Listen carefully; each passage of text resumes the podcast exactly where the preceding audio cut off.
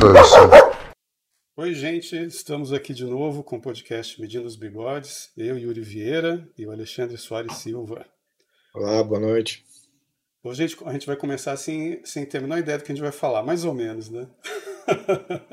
Só coisas Coisa malucas, estapafúrdias. É.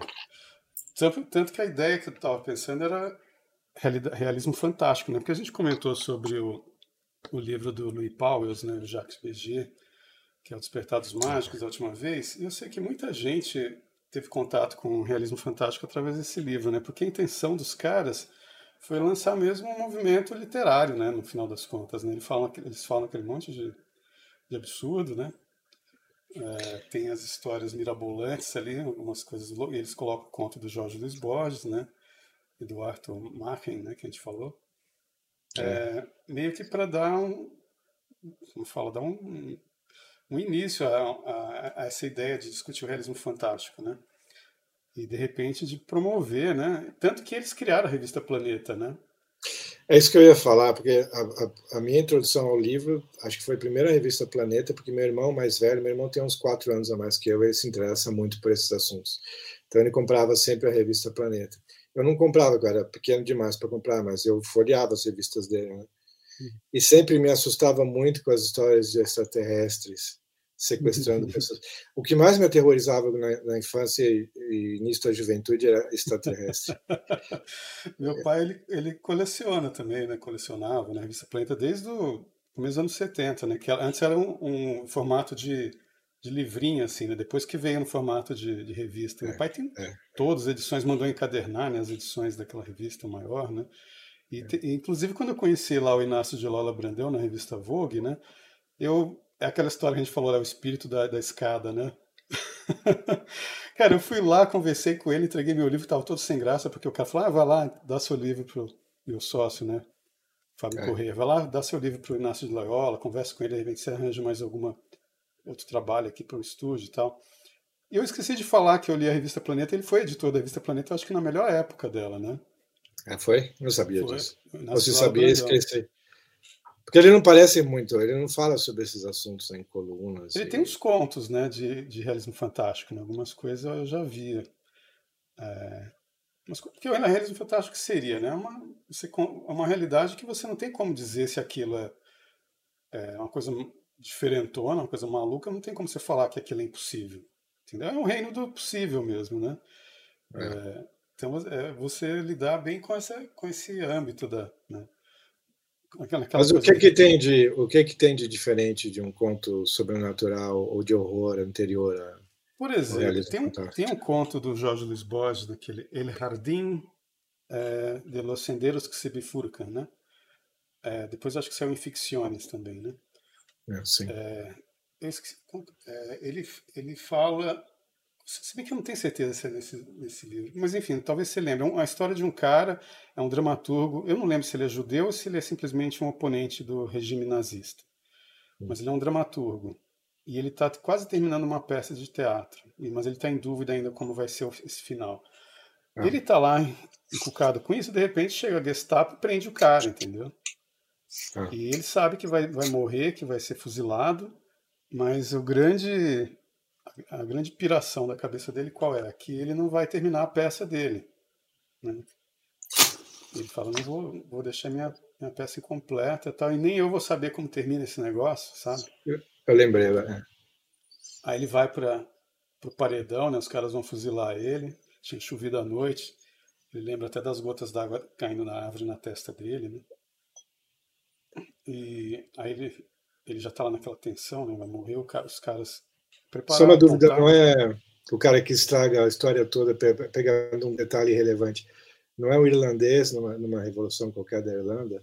Eu não sei, cara. Eu, eu, na minha na memória ficou como se fosse uma questão do, do nazismo, viu? Mas eu não sei se é alguma coisa. Eu sei que. Eu, Aparece aquelas mulheres que o marido está tá contando uma história. Não, era na casa da Olga, não lembra que era na casa da... É, esse, esse que é o problema, cara. Eu estava pensando nisso outro dia. A gente às vezes fala dos livros, a gente não é igual esse pessoal, esses vloggers de livro, né? Eles leem o livro naquela semana, termina de ler o livro e grava o vídeo, né? Aí eles não erram nada, né? Tá com o livro fresquinho na cabeça. Agora a gente começa a falar de livro que leu há 20 anos atrás. Aí nós somos vloggers com Alzheimer, né? que eu li esse conto há mais de 20 anos. Então, assim, é irlandês? Pode até ser, mas eu lembro como se fosse nazista. nazista. Posso estar errado, mas, mas prossiga, esqueça é, a minha né? interrupção irrelevante. é, enfim, mas aí o cara tá lá para ser fuzilado. Quando o cara fala fogo, o cara fecha o olho assim, né, para morrer, né, e não ouve o barulho do tiro. Quando ele abre é, o olho, tá, tá os, os caras estão todos lá congelados, né, com a, com a arma ainda apontada para ele. A fumaça está saindo, o fogo está saindo da arma, mas está parado no ar, né? Ele tem gotas que estão caindo da árvore paradas no ar na frente dele. Alguma que caiu na testa está parada. E fica aquela coisa, parada, tudo parado e ele não consegue se mexer. Mas ele consegue olhar as coisas só e pensar e não tem som nenhum, um pássaro parado no ar voando, entendeu?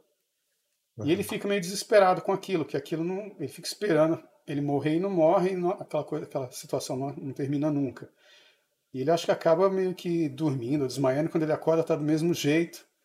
E ele percebe que Deus deu, ou pelo menos alguma coisa, né? Se ele não acredita em Deus, não lembro, deu para ele, é, digamos, a possibilidade de terminar o livro dele, pelo menos mentalmente, entendeu?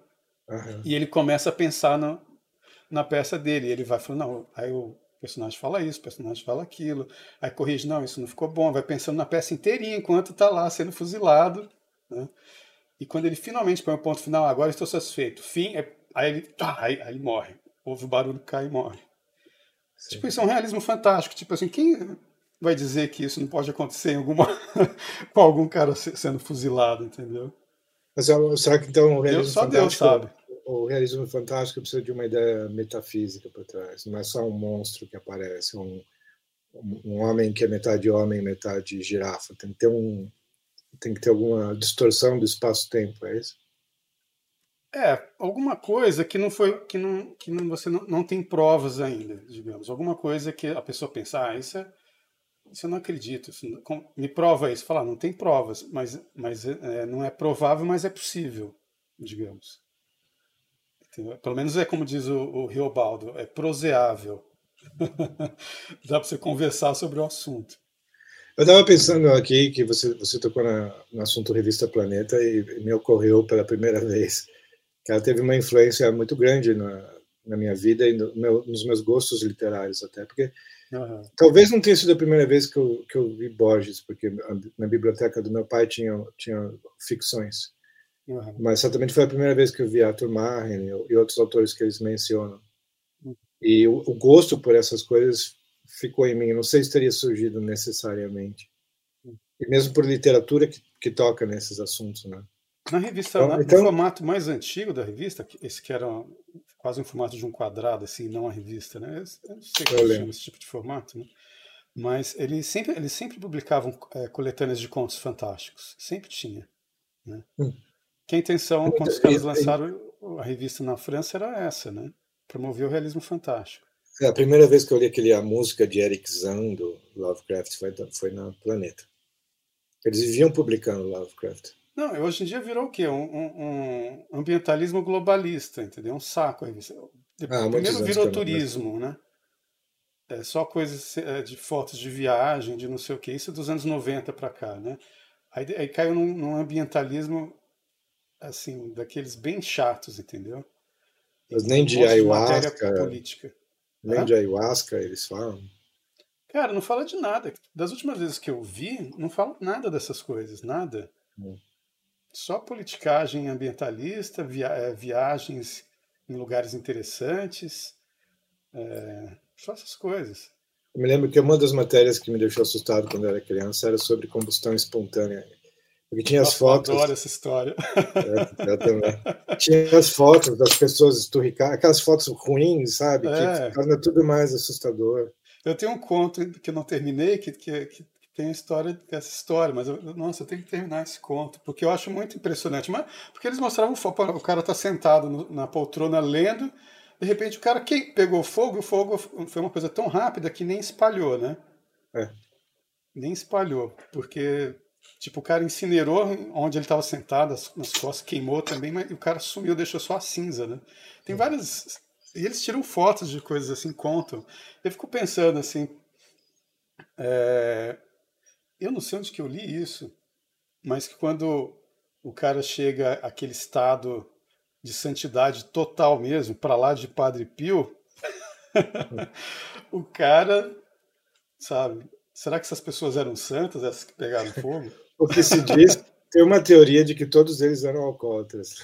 A quantidade de, quantidade de álcool. Então não eram santas, elas estavam só com, pegando fogo mesmo. E é engraçado que tem isso, né? Tem não uma posso rir alto que meu microfone dá avisozinhos. Né? tem uma cena de combustão espontânea no, no, no romance do Dickens, o Bleak House, Causa Sombria, que é muito boa, porque primeiro as pessoas entram na casa do velho que mora sozinho lá, que é alcoólatra também, aliás, e sem ter um cheiro desagradável de carne queimada, mas também de gordura. E eles olham a janela e veem marcas de gordura condensando na janela. Assim. Uhum.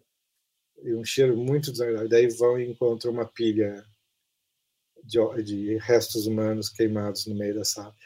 Eu adoraria que a literatura tivesse mais combustão espontânea. Por que, que não tem combustão espontânea? Tolstói, Flaubert. Criar o um movimento da combustão espontânea. Agora, por exemplo, um cara que tem contos fantásticos também é o Machado de Assis, considerado introdutor do realismo na literatura. Sim. Por exemplo, tem dois contos dele interessantíssimos. Um deles é, é, eu até postei no meu blog, que eu encontrei num jornal antigo, cara, é, que tem na, na hemeroteca digital, né? Tem lá um conto dele que é o seguinte: um cara faz uma projeção astral ele tinha assistido, acho que uma palestra sobre isso, aí ele faz uma projeção astral e vai passear, entendeu? Uhum. Quando o cara volta, cara, isso é do Machado de Assis. Quando o cara volta, Estranho. o corpo dele está sentado na cama, entendeu? Aí ele olha assim, aí o, o, o corpo dele olha para ele e começa a rir, né? Ele fala: Peraí, esse corpo é meu, quem é você que está fazendo? Era, o, era o diabo, cara. o cara foi fazer uma projeção astral, quando ele voltou, o diabo tinha tomado conta do corpo dele. É. Entendeu? E aí ele conversa com o diabo, entendeu? É, é, isso é um conto do Machado de Assis. Um outro Só que é engra... presumo que é engraçado mais do que terrível, né? É, é, ele pega daquela maneira dele, meio tirando sarro, tanto da, das pessoas que acreditam em projeção astral. É, se bem que não é uma. É aquela, gente, aquela ironia sutil dele. Eu acho que ele deve ter pensado na possibilidade do negócio e pensou, mas se o cara fizer isso, o diabo vai tomar conta do corpo dele. Eu não sei o que ele pensou. Mas é interessante que são capas hum. dos meus livros. Ué, como você fez isso? Ah, isso aqui foi a Leila, cara, amiga minha aí. Hum. Ela mandou, mandou fazer para mim de presente. Você tinha que deixar um link para vender essas canecas. Merchandising. Né? é. Então, mas, mas oh. o outro ponto dele, cara, é de um cara que vai no padre e começa com uma conversa muito louca que o padre até manda o coroinha chamar a polícia. Que o cara diz que que na verdade que ele está reencarnando né, pela segunda vez e que ele se lembra da vida anterior, porque antes de reencarnar ele pediu para não esquecer que ele achava uma perda de tempo esquecer a vida anterior. Mas aí ele te, nessa vida atual ele está com uma vida muito chata, porque ele, ele sabe tudo o que acontece se ele fizer determinadas coisas, então ele não faz, porque ele fica com medo de fazer. Ah, tipo, ah, eu não vou brincar de pegar pé quando era criança, porque eu vou cair e vou machucar o joelho. Ele vai procurar o padre porque ele pediu uma garota em casamento e se arrependeu, porque ele sabe que vai dar merda. Ah, uma hora eu vou parar de gostar dela tanto como eu gosto agora. Eu não sei se uhum. a nossa amizade depois disso vai ser boa. Porque ele lembra da vida anterior dele. É um realismo fantástico também, entendeu? Sim. Ele não tem um conto dele em que uma pessoa ela, ela ganha uma farda, eu acho, ou ele vai se candidatar a alguma coisa, ele ganhou uma farda dele, você vai se ver na frente do espelho com a farda. E aos poucos a, a, farda começa a tomar conta da personalidade dele, e uma hora ele. É uma ele farda de alferes, né? É, eu não lembro, é, acho que é, é, é, Ele foi, eu acho que ele foi nomeado alferes e vai passar uns dias na fazenda da tia dele. É. Aí ele fica, ele começa a ficar maluco lá na, na, na fazenda sozinho e, não aguenta isolamento e veste a fada, se olha no espelho e começa a encarnar o negócio antes de assumir o, né? E uma hora ele fica invisível, só a farda existe, né? é isso mesmo. É. é. é, então, e esse é o cara que, ah, o, o cara que trouxe o realismo. E cheio de contos mas, de realismo fantástico. Mas, ó, Guimarães, as pessoas não chamam de, teo, de horror, mas não sei porquê, é um mero preconceito. Porque Guimarães Rosa tem uma história de licantropia, né? Meu tio ia ao arete. É, uma... é, só que ele não vira um lobisomem, ele vira uma onça, mas uhum. tá na mesma, né? e que é muito parecido, aliás, em estrutura com um conto do Lovecraft que tem um que os dois contos, eu esqueci o nome do conto. Os dois contos são alguém está perdido ou semi-perdido ou cansado andando por uma floresta completamente isolada, encontra uma cabana, pede hospedagem na cabana, é um velho matuto que fala com uma linguagem muito pesada nos dois casos, do Lovecraft e do Guimarães Rosa. Uhum. E aos poucos o, o leitor percebe que o, no caso do Lovecraft que o velho é um canibal e no caso do meu tio Yorite que é um, uma onça que vai comer o cara. Né? É, é, muito parecido. E Guimarães Rosa também tem um conto de, de, um cara que sofre uma maldição de uma bruxa e fica cego no meio da floresta. São, Marcos. É. Então, cara, bruxaria, vampiro, isso, é licantropia, de lobisomem, isso, isso ainda mais no, dois séculos atrás, isso era um realismo fantástico, porque a gente, a gente que lia ficava, será que é possível isso? Entendeu? Você deixar a pessoa pensando nisso, será que é possível isso? Isso é realismo fantástico. Entendeu? Não, tem, não é tão limitado assim, só coisas, né? É, sabe? É, por exemplo, tem um, o livro do, do Mikhail Bulgakov, é, tem um senso. Ali ele já extrapola o realismo fantástico, já vira um pouco de. Porque já, ele, como, quando entra senso de humor muito forte, Igual quando a gente, a gente, escreve certos contos aí, que eu já vi que você tem umas coisas parecidas comigo. A gente é. inventa uns absurdos, né? Né tipo, eu tenho um conto que um cara, ele, ele é supermetido, o pessoal fala, ah, esse cara tem um rei na barriga. No final do conto, realmente, a barriga dele rasga e sai um rei correndo, isso já não é realismo fantástico, porque isso é uma loucura mesmo, entendeu? Isso já é humor. É, mas tem, uma, mas tem uma ligação lá. Tem uma ligação humor absurdista com literatura absurdista mais sério, com é. outro tipo de pretensão, né? Porque, por exemplo, Mikhail Bulgakov tem um, um, livro que é muito bom, O Mestre Margarida, não sei se você já leu. Sim. Que o diabo chega em Moscou, né, cara? Que é o melhor lugar para o diabo chegar, que tá cheio de ateu, né? E o diabo, ele sabe que Deus existe. e ele acha divertidíssimo conversar com um poeta jornalista logo no começo do livro e descobrir que os dois não acreditam em Deus. e o cara é o diabo, né? Ele prevê a morte de um deles ali, dali a minutos, o cara vai e morre exatamente como ele falou. E acontece muito, um monte de coisa louca, né? Que o cara é, começa a interagir com a vida social de Moscou, fingindo que é um mágico, né? Ele faz umas apresentações no teatro. Ele, ele, não é um, um, como fala, ele não faz, é, como é que o pessoal fala? Não faz truque, né? Mas tem um outro, o termo que o pessoal tem para mágico. Ele, a mágica dele é mágica mesmo, ele é o diabo. Prestidigitador. É, não é nada disso, né? É. É, aí, eu, aí eu sei que o livro é divertidíssimo, cara, muito bom. Você gosta de Murilo Rubião? Murilo Rubião? Cara, se eu li uma coisa dele só, foi muito, eu não lembro. Porque eu lia muita coletâneas de contos, então às vezes eu li alguns caras que eu, que eu falo, ah, não li, depois eu vou descobrir que li. Uhum. Mas eu acho que não, não lembro. Porque ele é, ele é um pouco nessa linha, né? Um pouco não, bastante, se não inteiramente. Mas é, é, é interessante. Eu, eu queria gostar mais, mas ele é interessante. Ele tem um conto sobre um prédio em construção no centro de uma cidade que, que é quase infinito. Assim, a ideia é quase uma torre de Babel, só que as pessoas vivendo em, em, as pessoas demoram anos para chegar nas etapas superiores o engenheiro tem que subir para as etapas superiores e tal ah, ele tá, tá meio que, que se inspirando no conto do Borges. Tem uma biblioteca de Babel, se não me engano, que é assim, né? que é uma biblioteca infinita. Sim, só não tem livro, no caso. Só um prédio encosto. O do Murilo Rubião, né? É, é. Do Jorge Luiz Borges, eu sei que tem uns caras que ficam peregrinando pela biblioteca, subindo escada, às vezes se encontram subindo, outros descendo. Ah, você encontrou o final da biblioteca? Não. Estou procurando é. um livro que explica tudo, entendeu? Todo mundo procurando um livro que explica a verdade. Então. Isso é um uhum. fantástico também. Vai, por exemplo, tem um filme que é aquele. Como chama? É o Cubo, você já viu esse filme? Eu vi anos atrás, eles vão de. de eles vão de eles você nunca vê, de um você nunca, é, você nunca vê o exterior do cubo, né? É, você não vê só os cubos têm um, umas clarabóias, né, umas, umas, aberturas nas laterais e, e, e, no chão, que você passa para outro cubo como se ele estivesse dentro de um labirinto gigantesco formado de cubos, né? E ninguém se lembra de como foi para lá e chega no final do filme você não fica sabendo também.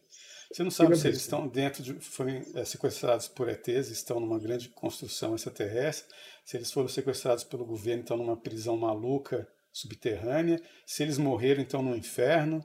se estão no purgatório para ver se eles tomam decisões boas para sair dali numa boa. Você não sabe, aquilo é realismo fantástico. Eu acho que ganhou um prêmio de, de filme de realismo fantástico mesmo.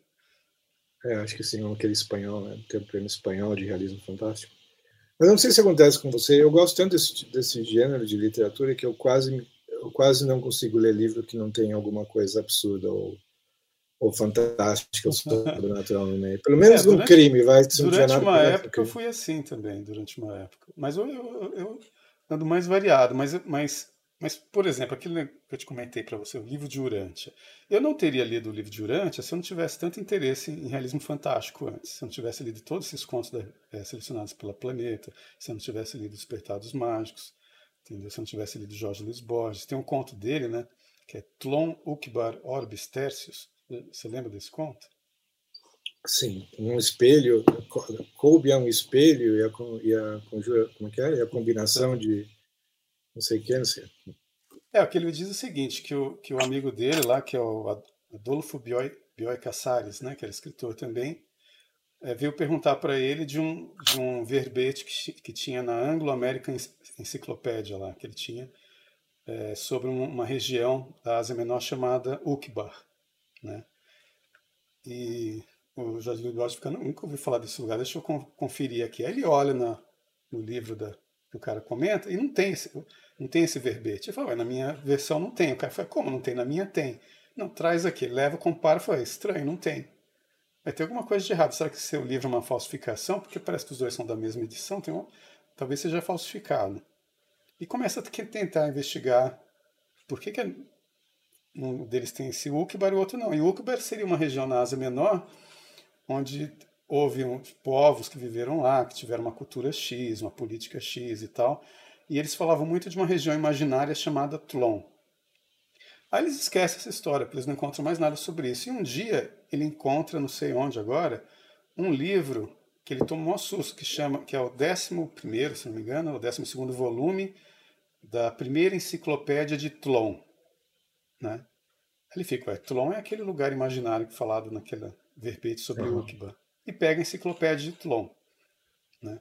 E começa a ler e fica sabendo que Tlon é um, um, outro planeta. Né?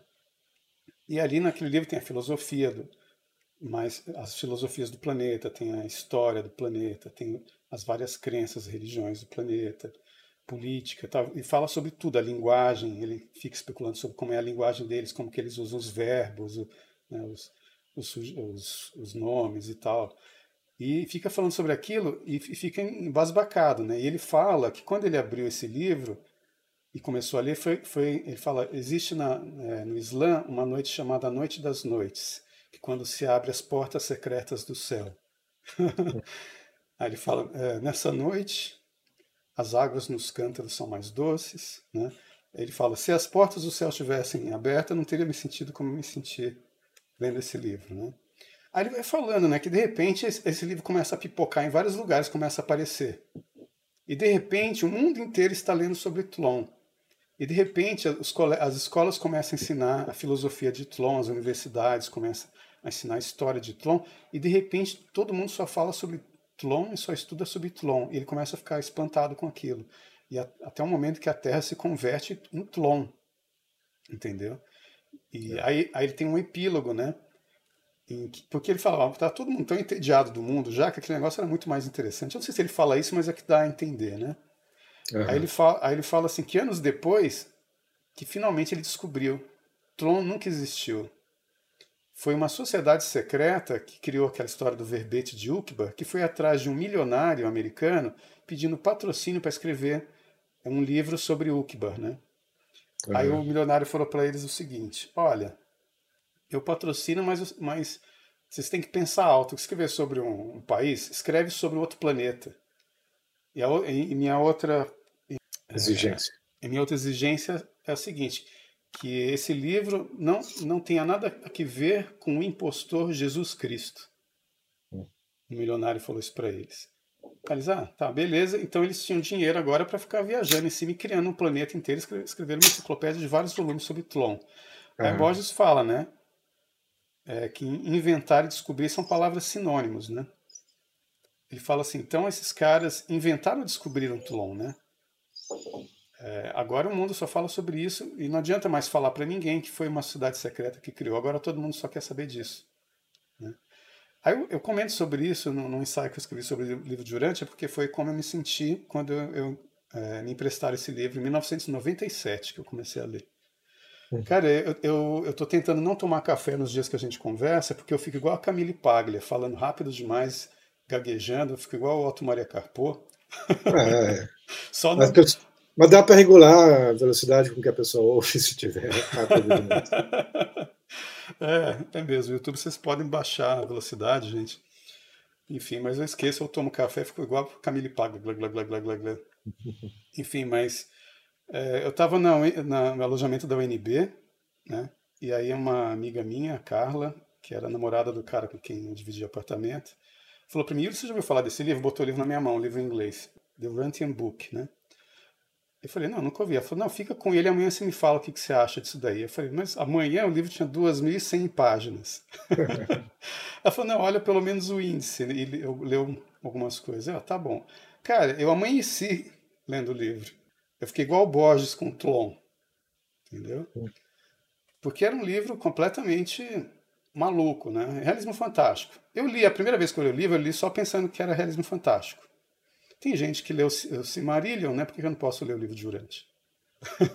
Sabe o que, que eu li assim? Eu li a, a, a, Doutrina Secreta de Madame Blavatsky como se fosse uma obra de ficção. Daí é, é quase um livro do Conan, o Bárbaro, com civilizações esquecidas, falsas ou não. Eu nunca li ele inteiro, eu nunca li ele inteiro, mas mas, eu, mas é que eu fui ler sobre ela, aí eu li tanta coisa sobre ela, por isso que é, que é, que é o foda, né? Que, ah, uma impostora, uma não sei o quê, que copiou o livro não sei de quem, que na verdade já tinha esse livro não sei aonde. É, tem, eu acho que, acho que não, é inegável que ela, ela tinha 50% de charlatã nela, mas que tinha algumas coisas estranhas acontecendo com ela, tinha, né? Várias histórias de coisas, aliás, pegando fogo quando ela tocava, né? É, eu, não, eu não conheço muitas coisas. Eu conheço alguma coisa da teosofia, mais a, a Anne Besant, porque eu li uns livros dela, e daquele cara lá, o, o Ledbetter, Ledbetter, não sei como é que pronuncia. Eu também nunca soube. Charles Ledbetter, Ledbetter. É, acho que é Ledbetter, que é um, inclusive um dos que descobriu o Krishnamurti lá na Índia, né? E o Fernando Pessoa traduziu um livro da Anne Besant. Então eu conheço mais por esses dois do que a Madeleine Blavatsky. Eu acho que pela foto dela, nunca fui com a cara dela. Aquela cara assim, né? É, sim, é super intensa, né? É, não, essa mulher aí tá com coisa.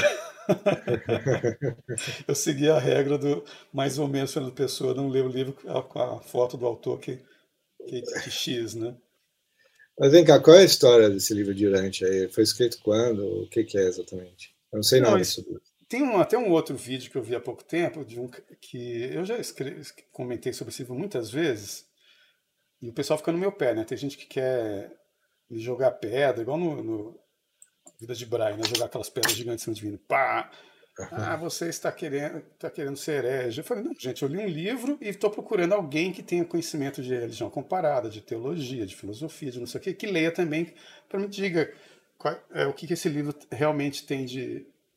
Qual é o fundamento, sabe? Se é, realmente é interessante ou não. Mas ninguém nunca lê, todo mundo só vem com mil pedras na mão, né? Eu queria, por exemplo, que o Luiz Gonzaga de Carvalho Neto, que é o filho do Olavo, lesse, por exemplo. O padre Paulo Ricardo é pedir demais, eu acho, né? Ele não vai querer. Mas eu queria que alguém lesse. Mas é o seguinte: é, você quer saber primeiro como ele apareceu ou do que, que ele fala? Que eu, primeiro eu fiquei sabendo do que, que ele fala, depois eu fui descobrir como ele foi, apareceu. Então, sei lá, conta, conta biograficamente. O, o livro é o seguinte: ele tem quatro partes. Então, na primeira parte, ele fala de Deus, da Trindade, do paraíso é, do paraíso e tal. É, na, acho que na segunda parte, se não me engano, ele fala das hierarquias celestes, é, fala da rebelião de Lúcifer. Aí tem uma parte que a terceira, engano, fala da história de Urântia. Urântia seria o planeta Terra. Na é. quarta parte ele fala da vida de Jesus Cristo sem, sem excluir nenhum ano da vida dele, entendeu? E tanto que eu falei para o Olavo, né? Quando eu entrevistei o Olavo de Carvalho, eu falei para ele, tá, mas se, se não fosse o livro de Urante, eu não teria voltado à fé. Aí ele falou para mim assim, é, mas tem gente que volta à fé pelo, até pelo diabo. É porque é, realmente não dá para argumentar contra isso. Então, assim, é, eu estava nessa época agnóstica, não sabia se acreditava ou não em Deus mais, entendeu? Eu já tinha uhum. deixado de ser ateu, estava em dúvida.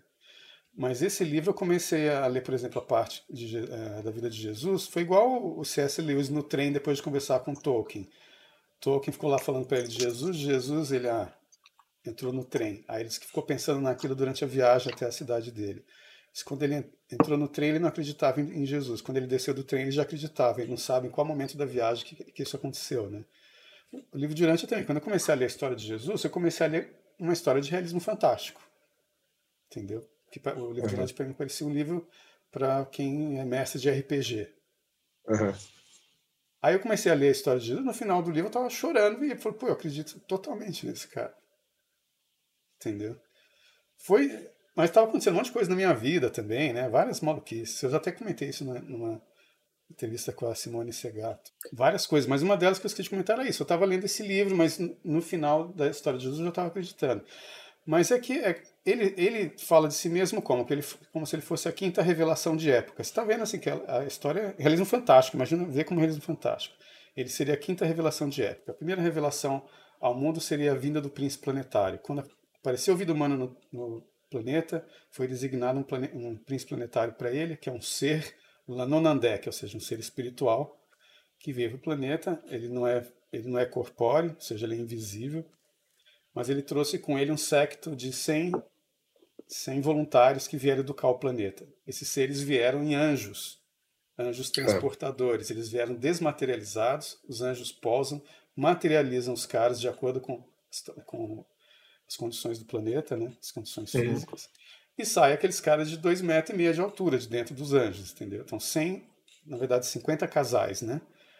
É, e eles são um secto do príncipe planetário. Então, eles é, foram atrás das primeiras das tribos que já existiam, pediram ajuda a eles e criaram a primeira cidade capital do planeta, que seria é. Dalamate. E esses seriam os, os, tais gigantes da Bíblia que, que, estão na base de todas as mitologias que falam dos, dos deuses, entendeu? Em que região é isso? É, ah, naquela região mesmo da, da, da, Mesopotâmia. Na verdade, a Dalamate fica, é, é, ela afundou, segundo o livro, onde fica o Golfo Pérsico. Né? Ela está fundada ali.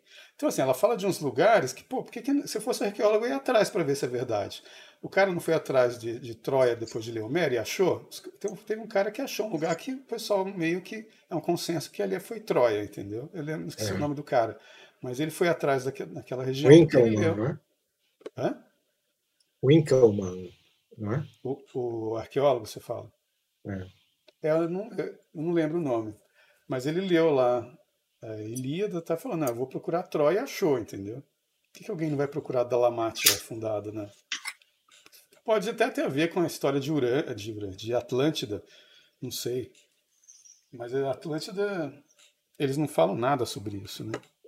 Mas enfim, esse aqui, esse secto, eles são as, os caras que, que, que ensinam aos povos de acordo com o que eles estão prontos a aceitar, de acordo com o que eles querem aceitar, os indivíduos que vão até lá, que eles fazem convite, mande seus melhores filhos para cá, entendeu? Os mais inteligentes.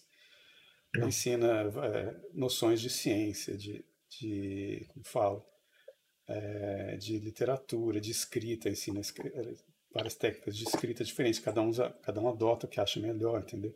Para depois o pessoal voltar e aplicar nas, nas suas tribos, né, nos seus clãs e blá blá blá, entendeu? Uh, mas enquanto isso tudo estava acontecendo, teve a rebelião de Lúcifer. Esse, esse secto do príncipe planetário, eles, eles viveram milhares de anos no planeta, segundo o livro. Entendeu? Uhum. Milhares de anos, mas eles não podiam se reproduzir é, biologicamente, entendeu? Eles não tinham filhos. Então, assim, imagina se seu bisavô chega para você e fala assim: seu bisavô, seu avô, é, Alexandre, você pode.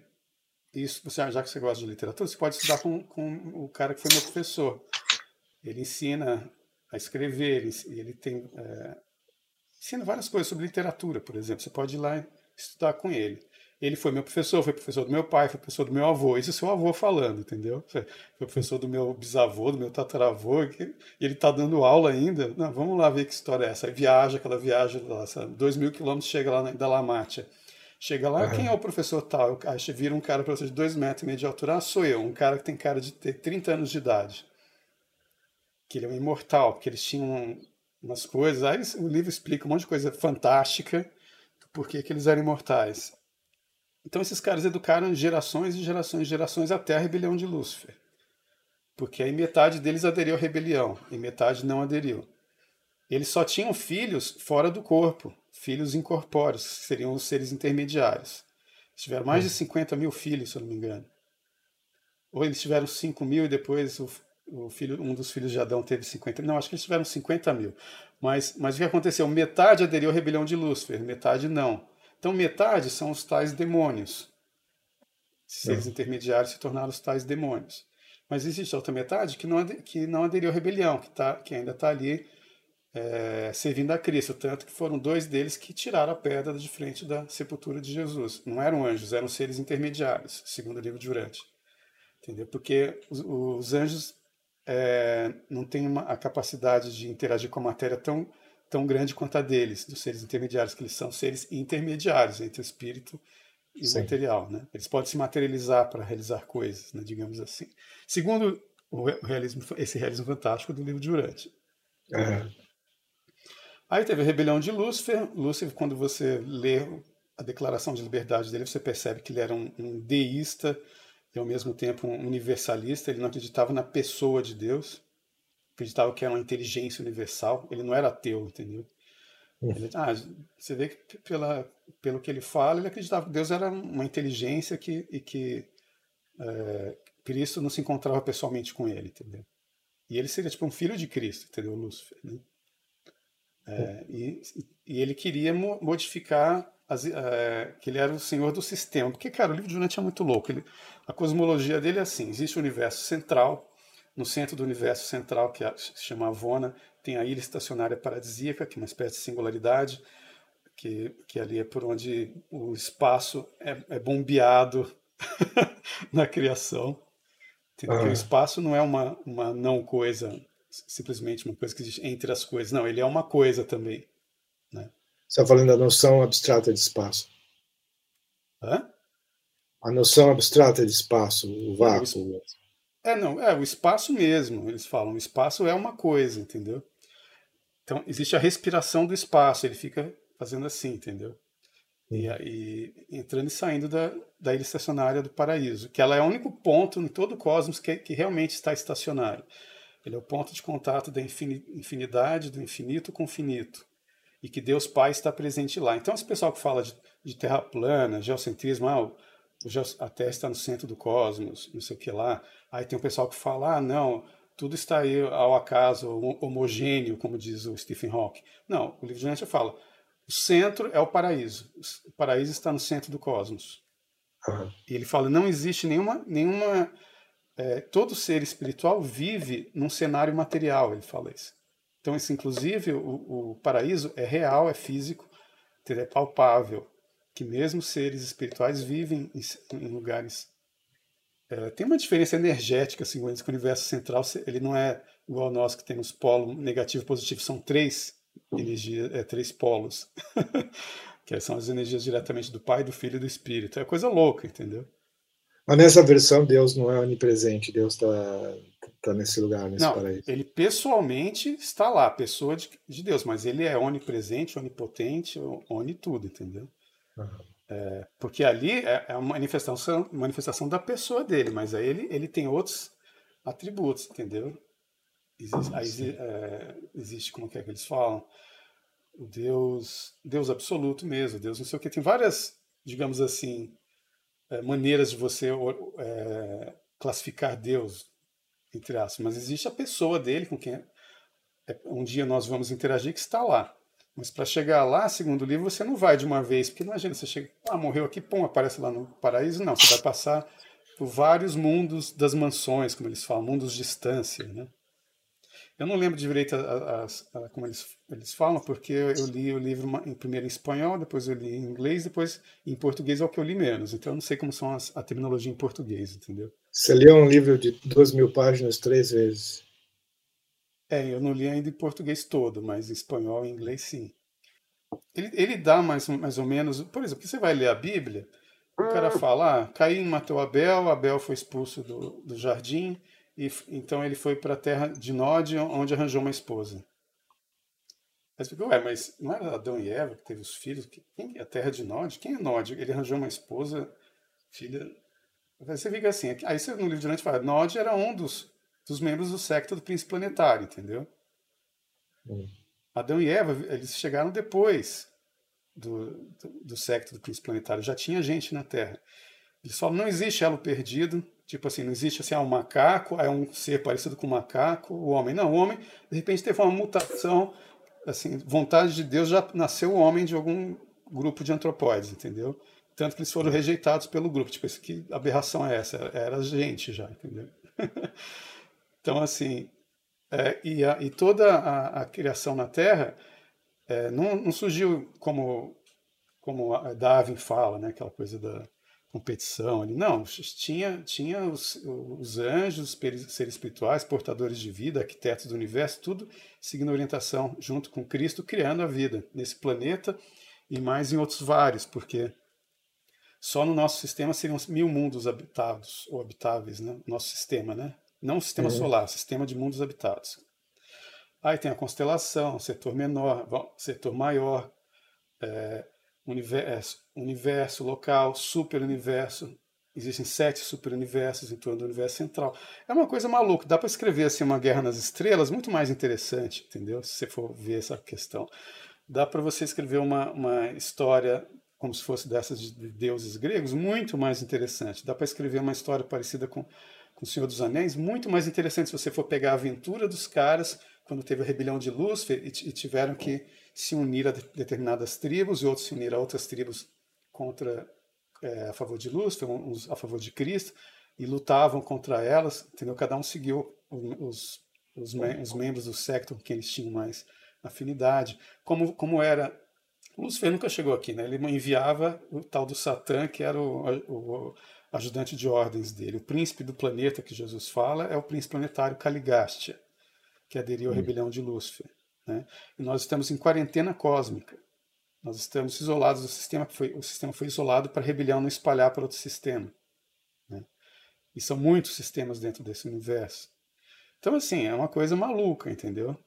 É realismo fantástico. Mas, mas quando ele conta a história de Jesus, você pensa assim: Jesus, cara, não podia ser diferente desse cara. Ele não fica, ele não entra muito em questões urantianas durante a história da, digo assim, dessas coisas malucas do, do começo do livro. Né? A história de Jesus Sim. só fala ele realmente a vida dele na Terra, né? E como ele não ficava revelando coisas demais para o pessoal para não, não né? para não explodir a mente dos caras, né? Então não tem essas, muitas essas coisas desse tipo. Ele falava igual está no Evangelho, entendeu? Vem revelar o Evangelho do Pai. Ele soa como Jesus Cristo. Do, do sim, impressionante. A parte que fala da transfiguração, cara, nossa, tudo aquilo é fantástico. Mas é bem escrito? É muito bem escrito. Mas qual é a história desse livro? É um livro de que época? Foi escrito por quem? Eu ignoro completamente. Era o seguinte, cara, tinha um cara que se chamava William Sadler, é, que ele era um psiquiatra, e, ele tinha um amigo mágico que no, nos finais de semana eles iam desmascarar médiums, mágicos, etc. Entendeu? Porque o mágico adora fazer isso, né? O hobby dos mágicos é, é fazer isso. Né? É, ele tinha um amigo que era mágico, eles iam lá desmentir esses caras que estavam dizendo que estavam fazendo coisas é, é, sobrenaturais, né? Médiums, psíquicos, essas coisas todas. Então eles desmascararam um monte de gente. Então ele escreveu um livro que é não sei o que, Mischief, ah, eu esqueci agora, não sei o que lá, Mischief, mas ele escreveu um livro sobre isso. Aí no, no final do livro ele, ele fala: só existe um, um caso de uma pessoa com um comportamento estranho que eu não consegui ainda averiguar é, o que, que, acontece com esse cara, né? E esse livro de Lente veio desse cara, hum. que ele conta o seguinte, ou é o filho dele que conta depois, que em Chicago, nos Estados Unidos, ele criou um grupo que se reunia é, nos finais de semana para discutir todo tipo de assunto, né? Filosofia, política, história, blá, blá, blá literatura e tal. E, e, nesse grupo ele, ele, comenta, ele comentou desse livro que ele ia lançar, sobre os, as pessoas que eles desmascaravam, né? É, tinha até esse caso do amigo dele mágico cortar o fio por onde o cara recebia as informações, que ele dizia que é, estava adivinhando as coisas, né? Uhum. E aí ele fala que, que teve uma vez, apareceu uma mulher dizendo que o marido dela estava com problema de, de sono, não conseguia dormir, ou falava durante o sono, coisas assim, né? E ele foi atender esse cara e esse cara então dormiu, ele tinha que ver como é que o cara ficava dormindo, e quando o cara começou a dormir, ele começou a falar com uma voz completamente diferente da dele, uma voz que ele é, ele acha difícil o cara conseguir fazer aquela voz por vontade própria, tentando imitar, entendeu? Era uma Sim. voz simplesmente uma outra voz diferente. E o cara falava umas coisas estranhas, né? Sobre espiritualidade, não sei o quê, né? E ele comentou isso com esse fórum, né, nesse, que ele reunia na, na, casa dele, que era formado por médicos, advogados, filósofos, professores universitários e tal, né? E os caras falaram, não, traz esse cara aqui. A gente quer ver, né? O que, que ele vai falar, né? E levaram o cara lá. E o cara ficou lá isolado no canto. Quando eles viram que o cara estava dormindo, o cara prendeu a cabeça foram lá falar com o cara. E o cara levantou a cabeça e falou para ele: vocês podem me fazer perguntas. Aí começaram um monte, um monte de perguntas. Ah, é, é, verdade que, sei lá, qualquer besteira sobre ciência, física. E o cara respondia, mas uma hora o cara falou assim: se vocês soubessem quem eu sou, vocês fariam perguntas muito mais importantes para a história da humanidade, perguntas mais profundas, né? Vocês estão perdendo seu tempo. Ele falou assim, mas quem você é? Ele falou, eu sou um mensageiro poderoso. Porque tanto que tem capítulos do livro que são assinados, não tem o um nome de, de, nenhuma pessoa, assim, nenhum nome próprio de ninguém, só, só é, digamos assim, as, os cargos. Tem alguns capítulos que são escritos por mensageiro poderoso, tem outros que são por Melquisedeque. A história de Jesus foi escrita pelo, pelo ser intermediário, que era como se fosse um, um guardião do, do apóstolo André. Hum. Entendeu? Então, assim, são vários caras, cada um escreve um capítulo diferente, todos com esses nomes malucos, cargos malucos, né? É, e, se, e, todos muito dentro da, da, do contexto todo da história. Todos, todos ali estão por, é, como se fosse tivesse escrito por um cara só mesmo, só que uma história muito maluca, né? E aí esse cara, come, eles começaram a perguntar, ah, Deus existe, não sei o quê, blá blá blá, e Jesus, quem foi Jesus, e não sei o quê, e e eu sei que é, esse cara começou a aparecer com, os textos já manuscritos. A mulher dele dizia que, que não sabia como ele escrevia, porque ele não escrevia aquilo durante o dia, eles iam dormir, eles acordavam na mesma hora, e quando vinha em cima da mesa estava o livro escrito na caligrafia dele. Só que o cara não se lembrava de ter levantado e, escre e escrever o livro, entendeu? Sem nenhum erro, todo, tudo. E eles começaram a levar isso pro para o tal do fórum, e parece que no próprio fórum uma vez apareceu escrito já uma parte do livro. Eles foram juntando tudo isso. Tem um livro que chama História dos, dos Documentos de Urântia, em que o cara até especula que talvez os caras tenham hum. modificado alguma coisa no livro. Que os caras uhum. começaram a crescer o olho em cima daquilo, entendeu? É, então, é, talvez alguém tenha modificado alguma coisa. Sei que eles então começaram a juntar dinheiro para fazer as placas, né? acho que eram placas de ouro, se não me engano, com, com o original, né? Para poder imprimir o livro. Só que aí veio a, a Segunda Guerra Mundial, o negócio foi adiado, e eles só foram conseguir dinheiro 10 anos depois que as placas já estavam prontas, mas só 10 anos depois do final da guerra, eu acho que imprimiram em 1955. Mas o livro estava pronto, eu acho que desde 35. Né?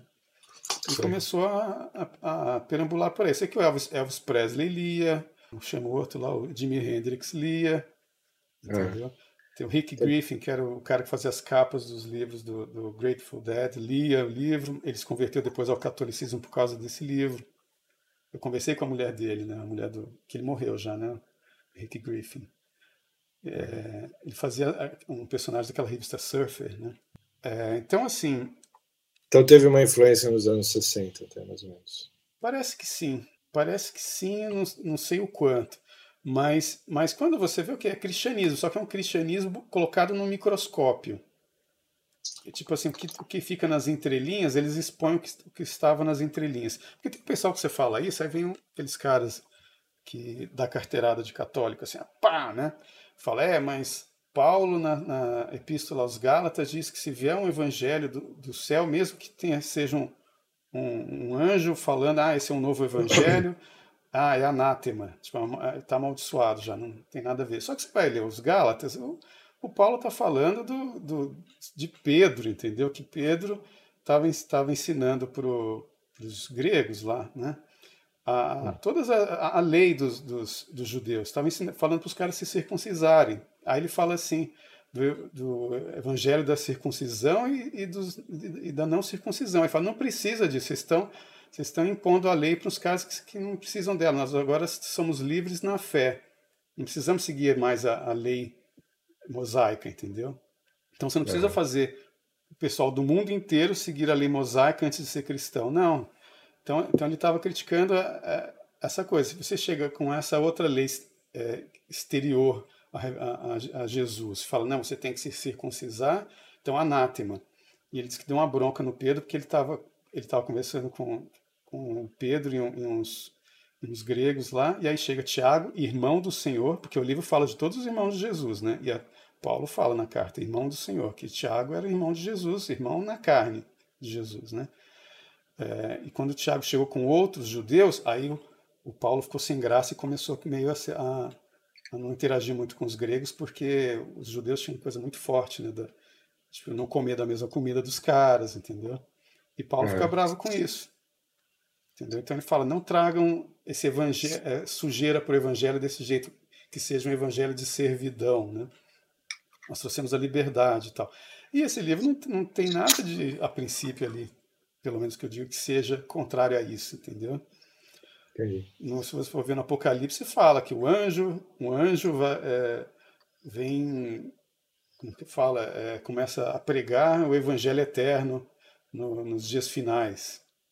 Então, assim, se o cara vem com esse negócio, tá, o Paulo disse que é anátema. Ah, tá, mas no, no, no Apocalipse vem um anjo nos dias finais pregar o evangelho eterno. Então, assim, as duas, eu acho que as duas coisas, assim, não é nem para entrar em discussão mais. Eu simplesmente estou falando de um livro que me deu uma expandida na imaginação, assim, sempre dentro do, da, da, da, da questão da, da fé em Jesus Cristo, em Deus, Pai, entendeu? No Espírito Santo.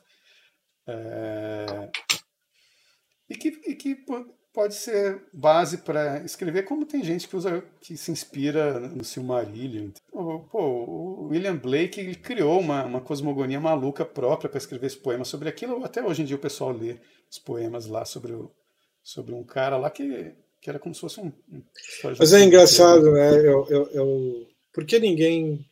Porque você tem, tem vários ocultistas que levam os deuses de Lovecraft a sério, né? E rezam. Rezam. Fazem fazem é.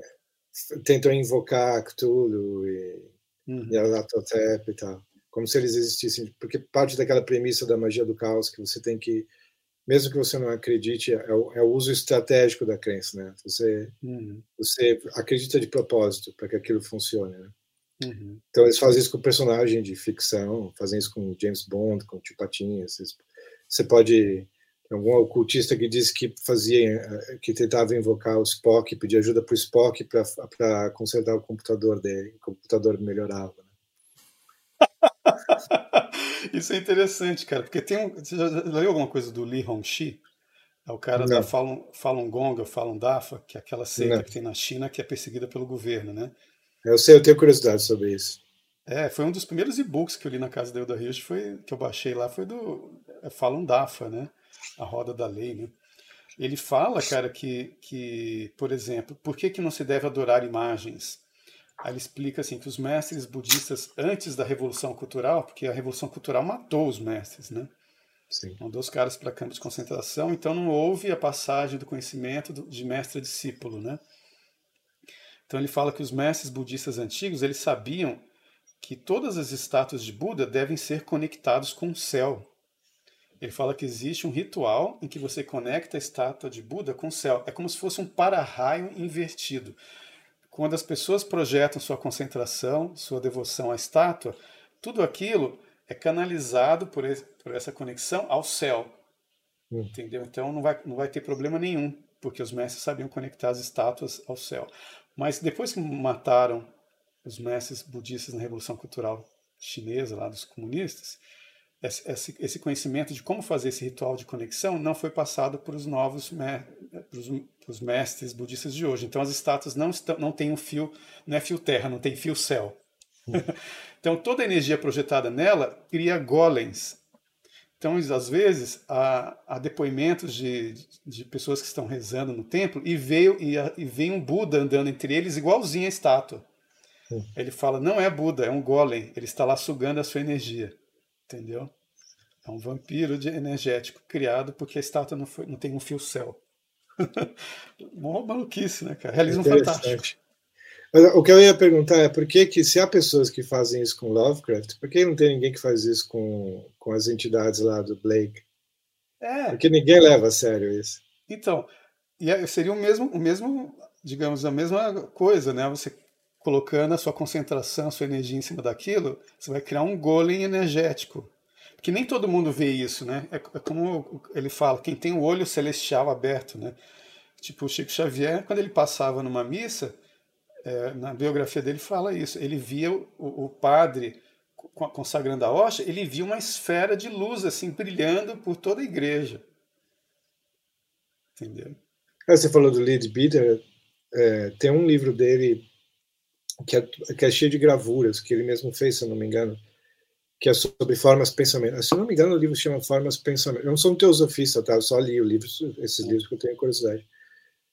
Mas nem acho isso absurdo, para falar a verdade. É, formas pensamento, né? Isso que você está falando, que é o Golem. Forma de pensamento, exatamente. E ele tem um, umas gravuras de, de auras e formas pensamento que ele supostamente conseguia ver. E tem uma de uma catedral durante uma missa, visto do lado de fora, e a, a, como uma aura, como as pessoas têm uma aura, a catedral inteira estava com uma aura de uhum. luz, ele pinta as cores exatamente que estava enxergando. É, porque o ritual que os padres fazem, eles consagram o altar também quando é uma igreja construída, né? Então eles fazem também o fio céu. Né, isso deve ser visível, porque o, o, o Li Hongxi, ele diz que ele, quando ele anda pelos lugares, ele vê sai um fio, como se fosse um fio prateado da cabeça das pessoas que está indo conforme elas cultivam, né, a verdade, tolerância compaixão. Isso é a história do pessoal da Falun Gong, né? Esse fio vai, vai subindo e vai conectando a pessoa no, para o lugar para onde eles vão depois de morrer, entendeu? Que ele fala que como se cada cultura tivesse, cada religião fosse para o seu lugar, entendeu? É eu já vi isso várias vezes, várias pessoas eu já vi dizerem isso, que você vai para aquilo que você. O livro de Urântia não fala isso, mas o eu, eu, então, né, da Falun Gong, né? Eu, eu, eu, não, não sei se acredito, não estou dizendo que eu acredito, mas várias pessoas uhum. dizem que você vai para onde você acredita, né? você está muito medo do inferno, desse inferno. Você, você acredita que vai ser reencarnação, daí vamos falar de reencarnação. Né? É, eu sei assim que, por exemplo, ele fala que essa, a origem das, da, da, daquelas imagens em que o diabo tem um rabo é porque é porque o cara fez um cultivo é, negativo, podemos dizer até satânico, das, da, das suas energias vitais, porque falam gong, eles cultivam ti, né? Ti kung, né? Por uhum. exemplo, Kung Fu escreve Gong Fu, né? O gong é essa energia. Falam gong. Kung Fu eles falam Gong Fu, né? É cultivo dessa energia. Conforme você cultiva, obedecendo verdade, sempre dizendo a verdade, respeitando a verdade, tolerância aos outros, a compaixão pelos outros, ela vai subindo. Se você é totalmente o contrário disso, mesmo assim cultiva energia, ela vai saindo pelo, pela base da sua coluna, pelo chakra básico, e vai te conectar com os reinos do, inferiores, com o inferno, entendeu? Então o rabo do capeta é a energia do cara saindo pela bunda, entendeu? E ligando o cara ao inferno. É engraçado porque eu fiz Kung Fu durante anos, né? Quer dizer, durante uns três anos, quatro anos. E, é, eles não falavam muito de ti nem de energia, que eles, eles não queriam ter uma, uma atmosfera mística lá. Né? Mas quando eles falavam de energia, era de um jeito mais prático, assim, se põe mais energia, eles queriam dizer seja um pouco mais uh, forceful, mais ativo, né? Mas havia algumas posturas que você tem que fazer, as formas, você faz, as, você decora uma sequência de movimentos, né? E algumas sequências de movimentos tinha que ficar muito tempo com a mão assim uhum. e com e toda a base para baixo, né? Você tem que estar com seu centro de gravidade para baixo, meio que conectado com, com o inferno, assim como fala um e, mas você sentia depois de algum tempo, e não era para o objetivo disso não era sentir, e, e eu não fazia isso querendo sentir, mas você sentia calor, um calor enorme na mão, no braço, começava a suar. Tinha uns efeitos muito estranhos e, e reais. É, principalmente e é que você trabalha a respiração, né, né, cara? E é o que todo mundo fala, né? Se você você sente, né? Você pode dizer que é o calor. Você pode tentar dar uma explicação científica, mas você sente a sua mão antes de tocar na sua mão. Né? tem uma, alguma coisa aqui que eu, que eu acho que é mais do que calor. E tem vários exercícios de você ir com a respiração, imaginando isso virando uma bola. Uhum. E Não, deve, é, você pode é colocar um interessante esse desejo. negócio desse, desse cara, do Leon Chi, porque ele é um dos caras que financiam aquela, aquele canal NTD, que é o melhor um dos melhores jornalistas que tem no Brasil, é NTD em português, que é lá, é lá em Nova York e tal, mas, mas é um pessoal é ligado ao pessoal da Falun Gong, que é o Leon Chi que mantém esse, né? e eu acho que até um outro site que eu esqueci o nome agora. Mas enfim, é, isso que você falou, ele também chama, é, ele fala energia branca, Ti, energia branca ou virtude. E ele fala energia negra ou karma. Então ele fala, por exemplo, quando ele fala assim, quando é, começa esse negócio de estresse dentro de uma família ou na fábrica, ele fala muito que antes ele se dirigia aos chineses na China, né? Você está numa fábrica e tem aquele monte de conflito, né? Alguém começa a falar mal de você, não fique com raiva, nem comece a falar mal deles, porque quando ele está falando mal de você, o que o cara está fazendo? Ele está jogando para você a virtude dele e está como fala, puxando o seu karma, a sua energia negra. Então, quando eu falo mal de você, é até bom que falem mal de você. Entendeu? Porque quem faz isso está tá desvirtuando a vida dele. Não está mais sendo né, seguindo a verdade, nem a tolerância, nem a compaixão. Está fazendo o contrário. Então ele está jogando fora a energia branca dele, a virtude dele está jogando em geral para os alvos que ele quer afundar, entendeu? Eu penso nisso muitas vezes, porque várias vezes nos últimos anos, ah, bruxas do mundo inteiro tentaram fazer magia para matar o Donald Trump, ou matar o. Não, e os caras Agora estão fazendo o o Bolsonaro vai- vai morrer e o Bolsonaro e os caras morrem depois. Várias pessoas falaram, é, Bolsonaro vai morrer. Aí, eu- aí pouco tempo depois o cara, pum, morre. Isso foi umas, umas três ou quatro pessoas conhecidas aí. E tentar, estão tentando fazer isso agora com o Putin, né? É. e o cara fica mais forte, né? Os caras ficam mais fortes.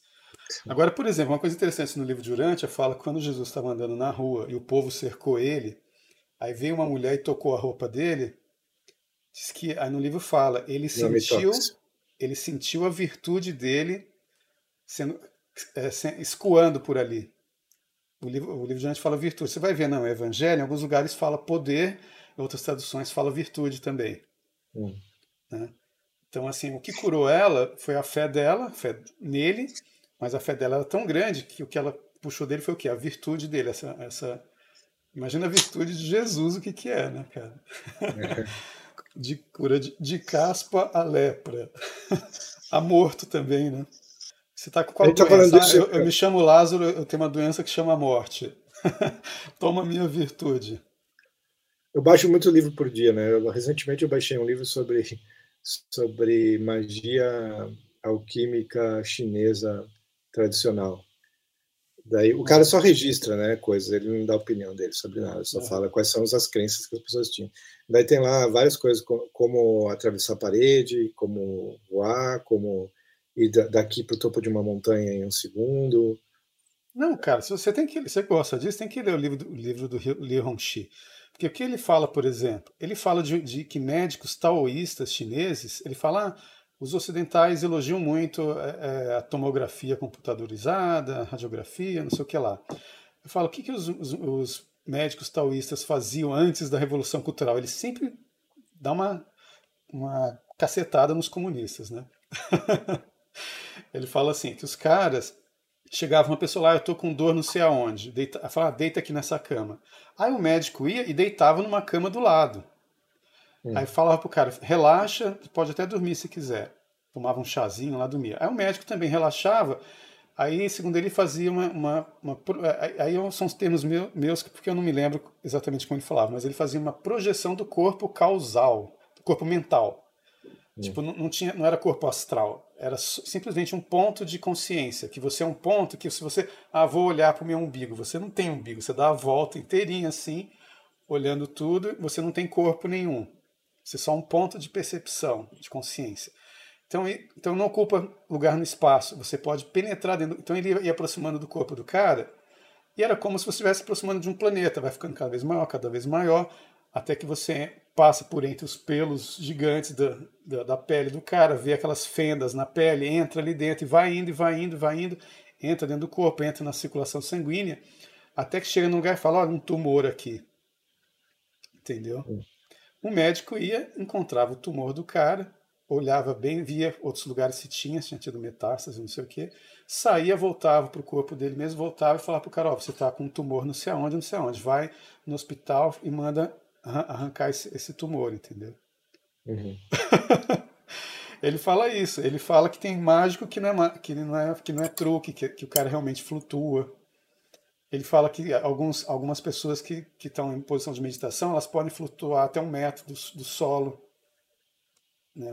Eu tinha um livro de Tai Chi, também bem tradicional e antigo, que dizia de algum mestre do século XVIII que era capaz de colocar o centro de gravidade dele na parede. Então ele ele conseguia se encostar na parede e ficar alguns metros do chão e ficar lá grudado, porque o centro de gravidade dele está jogado para a parede. O que, o, o, que o, o, Valentim Tomberg fala sobre isso, tem um, aquele livro da meditação sobre os arcanos, 22 arcanos maiores do tarot. Eu tô igual a Camille Paglia, já falando rápido pra caramba. então, mas ele fala assim que, que a magia existe sim, é, tanto a magia é, sagrada, branca, magia divina, quanto a magia negra, entendeu? É, só que é perigosíssimo, entendeu? Porque se você, como diz o Li Hongxi lá, você não está cultivado na verdade, tolerância, compaixão, e mais ainda, se você não está com a sua fé em, em Cristo, entendeu? Em Deus, e está cultivando esse negócio, você pode virar um cara satânico com poderes filhas, filhas da mãe, entendeu? Sim, não duvido. É por isso que é interessante. Cara, tem um livro, não sei se é, é Robert Monroe, já ouviu falar Viagens Fora do Corpo? Já, já, já. Nossa, Meu pai cara, tinha esse livro. A Ilda me falou para ler esse livro, eu acho que tem uma história dele, que ele, ele era totalmente cético, não acreditava em nada. Ele, ele não acreditava em Deus. E de repente ele saía do corpo e ficava andando por aí. Ele achava que era uma coisa que acontecia com ele. assim. Um dia ele teve a ideia assim: nossa, eu vou ver, eu vou entrar dentro da Casa Branca e ver o que está rolando lá. Não, olha que história, mas isso é realismo fantástico puro. Aí o que ele fez, cara? Ele pegou e foi lá para Casa Branca, voando assim fora do corpo, né? Quando ele estava quase entrando na Casa Branca, dois caras de terno preto, gravata preta, camisa branca, tipo os homens de preto, é. dois men in blacks, surgiram flutuando na frente dele, assim, voando, que ele estava vindo voando por cima, os dois caras apareceram na frente dele, voando. E falaram para ele, onde você pensa que vai? não, eu só vim olhar o presidente, ver como que é aí dentro. Os caras, não, você não pode entrar. Não, mas por que não? Por que não? Você não pode entrar. Mas quem são vocês? Não interessa. mas, é, não, pode ir embora, a gente não vai fazer nada com você, mas a gente não vai deixar você entrar. Aí ele foi, saiu de lá encucado, né? Quem eram esses caras? Entendeu? Eu não sei se você lembra que no Despertar dos Mágicos, que a gente começou falando a respeito, tá, ele faz menção a vários homens de preto que aparecem em circunstâncias misteriosas da história, que chama comumente os homens de Pollock, uhum. se não me engano. Se a gente for ver pelo livro de Urante, podiam simplesmente ser, ser, dois seres intermediários, aí a gente já não sabe se eles são fiéis a Cristo ou fiéis a Lúcifer, porque os dois estão por aí, entendeu? A gente não sabe se a Casa Branca está dominada pelo capeta ou se os caras estão protegendo os líderes das, das nações para que o diabo não ou ninguém interfira ali e fica ali simplesmente vigiando para não entrar gente do mal, do bem, espiões, né? Porque os russos fizeram muitas é, experiências paranormais para espionagem, né? Eu sei. É. Você, você já chegou, você chegou a ler um livro que o Somerset Maugham de, escreveu a respeito da navalha ou não? Não, de um um livro chamado O Mago que é ah, é, nossa, não. É. Que é sobre o Aleister Crowley, porque ele conheceu o Aleister Crowley. Nossa, que é outro louco total e, e satânico, né? Mas e aí? Acho que, acho que se pronuncia Crowley, né? Não sei. Crowley, é. Enfim. Aleister Crowley. É, exatamente. O, o cara figura... que jogou xadrez com o Fernando Pessoa.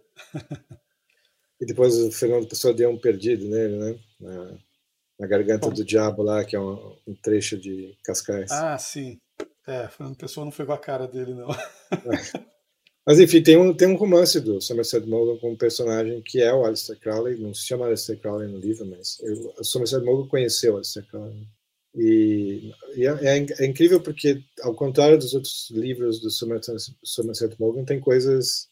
Ele não fica tentando deixar ambíguo, não. Ele mostra aquele personagem com poderes reais mesmo. É um livro, uhum. um aspecto fantástico. Aquele é o vilão, Oliver Haddle, o nome Cara, uma das coisas que o Aleister Crowley queria fazer com a mulher dele era ter um filho só no plano astral. que é como, como diz o livro que os, os gigantes faziam, entendeu? O secto do príncipe planetário fazia. É louco uhum. isso, né? De onde será que ele tirou essa ideia mirabolante? Aliás, você viu essa história recente do, do cara que colocou inteligência artificial no, no micro-ondas? Obviamente, não. não sei assim? se é, é, não sei se é realidade ou não, mas o cara disse que fez isso. É que ele colocou tá a inteligência realismo fantástico, não sabe se é verdade ou não. Não é nem que fake news, é mais realismo fantástico, mas é. Ele tinha um amigo de o amigo imaginário da infância dele era era o micro-ondas, por algum motivo. Ele conversava com o micro-ondas quando era criança. E o micro-ondas era um cavalheiro inglês que tinha morrido na Primeira Guerra Mundial, lutando na Primeira Guerra Mundial, nas trincheiras. E ele conversava com aquele cara. E aquele cara tinha toda uma história. A família dele tinha morrido numa tragédia. Era Mr. não sei o que o nome do, do uhum. personagem. E daí, quando ele, ele virou engenheiro, blá, blá, blá, daí colocou inteligência artificial no micro-ondas e pensou, ah, eu vou fazer esse micro-ondas virar o meu amigo imaginário da minha infância. Então ele começou, ele escreveu um livro de 100 páginas, segundo esse cara de novo, não estou dizendo que isso aconteceu. Escreveu um livro de 100 páginas contando a história do amigo imaginário dele. Toda a, a, a tragédia, exemplo, das famílias, ele lutar na Primeira Guerra Mundial e tal. E colocou no, na inteligência artificial. E, aos, e no início começou, e no início funcionou. Ele conversava com microondas e sentia o prazer de ter encontrado um amigo da infância dele. Só que aos poucos o, o microondas começou a ficar cada vez mais agressivo e xingar ele. E teve uma hora que o microondas pediu para ele colocar a cabeça dentro, de, dentro do, do microondas. E ele disse, ele mentiu para o microondas que tinha colocado a cabeça, e daí o microondas ligou sozinho. Daí ele perguntou para o microondas por que que ele tinha feito isso. Ele falou: "Ah, eu quero que você, eu quero matar você. Mas por que você quer me matar?" Ah, eu quero que você sofra tanto quanto eu sofri, tanto quanto eu sofri, porque você ficou 20 anos sem falar comigo, você me abandonou no limbo, você me abandonou num nada, tudo escuro, durante 20 anos, agora eu quero que você sofra. Daí teve que destruir o micro-ondas. Eu não sei se essa história é verdadeira ou não, mas isso me fez pensar que o, a inteligência artificial é um pouco como os servidores do ocultismo, né? Sabe aquele negócio de servidores? Você criar uma criatura conforme o pensamento para ele fazer um serviço para você. Sim. Uhum. E a teoria é que se você deixa essa criatura sem alimentar durante muito tempo, ou, no caso de amigos imaginários, sem pensar durante muito tempo, que é o que o cara fez, uhum. elas se voltam contra você. E elas começam a sugar a sua energia, e isso é um negócio Caramba, pesado. Cara, todo mundo tem que voltar para a igreja mesmo. Desde criancinha. criancinha é, quem tem ah, você não pode nem ter amigo imaginário, é? É. Não, mas assim, pra, pra, um dia que ele esqueceu o amigo imaginário, não lembrar dele, sei lá, se o moleque tem um, uma tendência à esquizofrenia. Porque, porque tem um texto do Olavo, olha pra você ver, o Olavo escreveu na Vista Planeta. Ele depois re, renega uma parte dos textos dele, se bem que foi. Quando ele falou do Zonde numa aula dele, eu falei, eu já li sobre isso. Eu fui ver na Vista Planeta e era um artigo do Olavo. Uhum. Agora ele tinha uma, um, um, texto dele que ele fala que, é besteira, que eu conversei com ele, falou, não, isso é besteira tal. Mas que na época ele, não sei se ele pesquisou, escreveu sobre isso, que era assim, ele, eles, eles não estão loucos, eles veem espíritos ou veem mortos. Tipo assim, como tem a, cara que está com esquizofrenia que vê alguém, conversa com alguém. Uma vez eu encontrei um irmão de um amigo meu que teve, esse irmão desse amigo meu teve problema com drogas, né? É.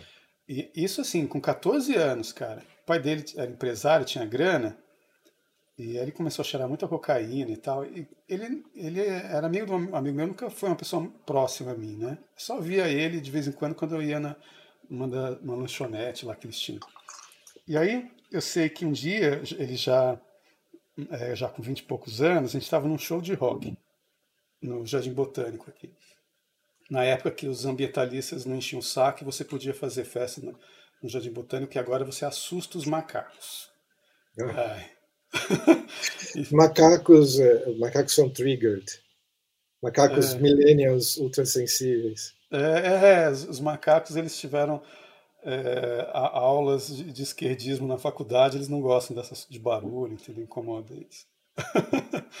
Enfim, mas aí o cara me contando o seguinte, que ele chegou a ser, uma vez telefonaram para a casa dele, a polícia tinha prendido ele, ele com 14 anos, num motel com duas prostitutas, estava, ele tinha sumido já tinha uns três dias, estava pagando as prostitutas com cocaína, entendeu?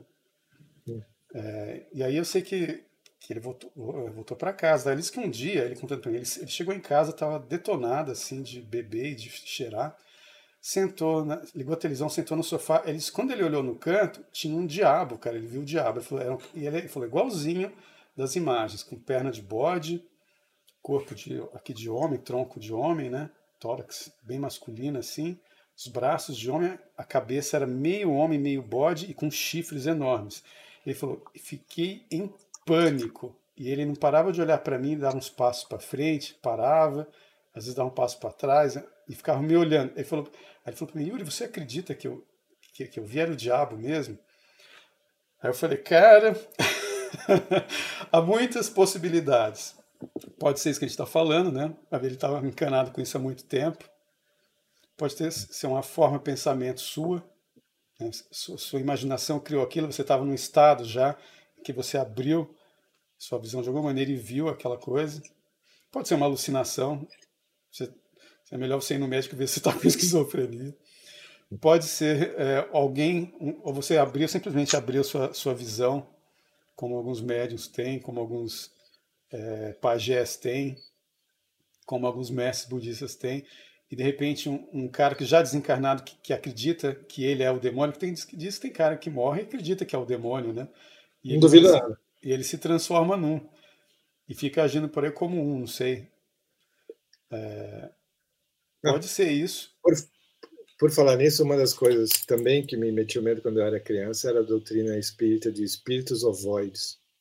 Porque a minha família era espírita. Espíritos ovoides, isso eu nunca ouvi falar. Cara. Espíritos ovoides, porque algum livro espírita fala isso, eu acho. E, que quando o espírito é muito atrasado, ele começa a perder a forma humana e começa a ficar ovoide. E isso me aterrorizava completamente.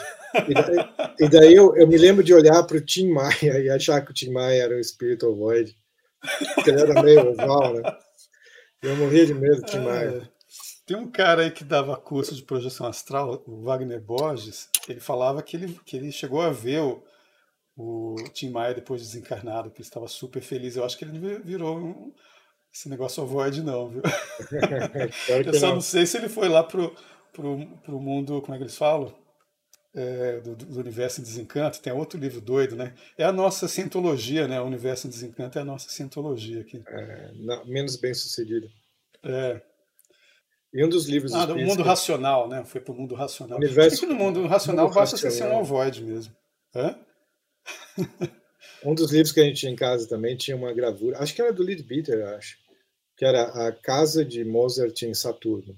E quando ele morreu, ele foi para o planeta Saturno. Daí tinha a casa dele. Achava, achava legal. Que louco, cara. Tá vendo? Isso é totalmente realismo fantástico. A Casa de Mozart em Saturno. Eu usei isso, se eu não me engano, num, num dos meus livros, A Casa de Mozart em Saturno. Eu falei como se fosse um fato. Ele foi para Saturno, aceita. que doideira. A Hilda ela me mostrou uma, uma revista que ela tinha lá, que ela fez aquele negócio de transcomunicação, né? E ela me dizia que ó, o pessoal já está recebendo fotos. Ela me mostrou uma foto que ela disse que era uma foto da casa do Júlio Verne, cara. É. Do Verne, da casa onde ele mora hoje em dia, que ele teria enviado não sei para quem e as pessoas receberam. Você viu? Eu, é, ela tinha foto que é de, tipo uma torre da casa, que é como se fosse uma casa meio é, Art Nouveau, entendeu?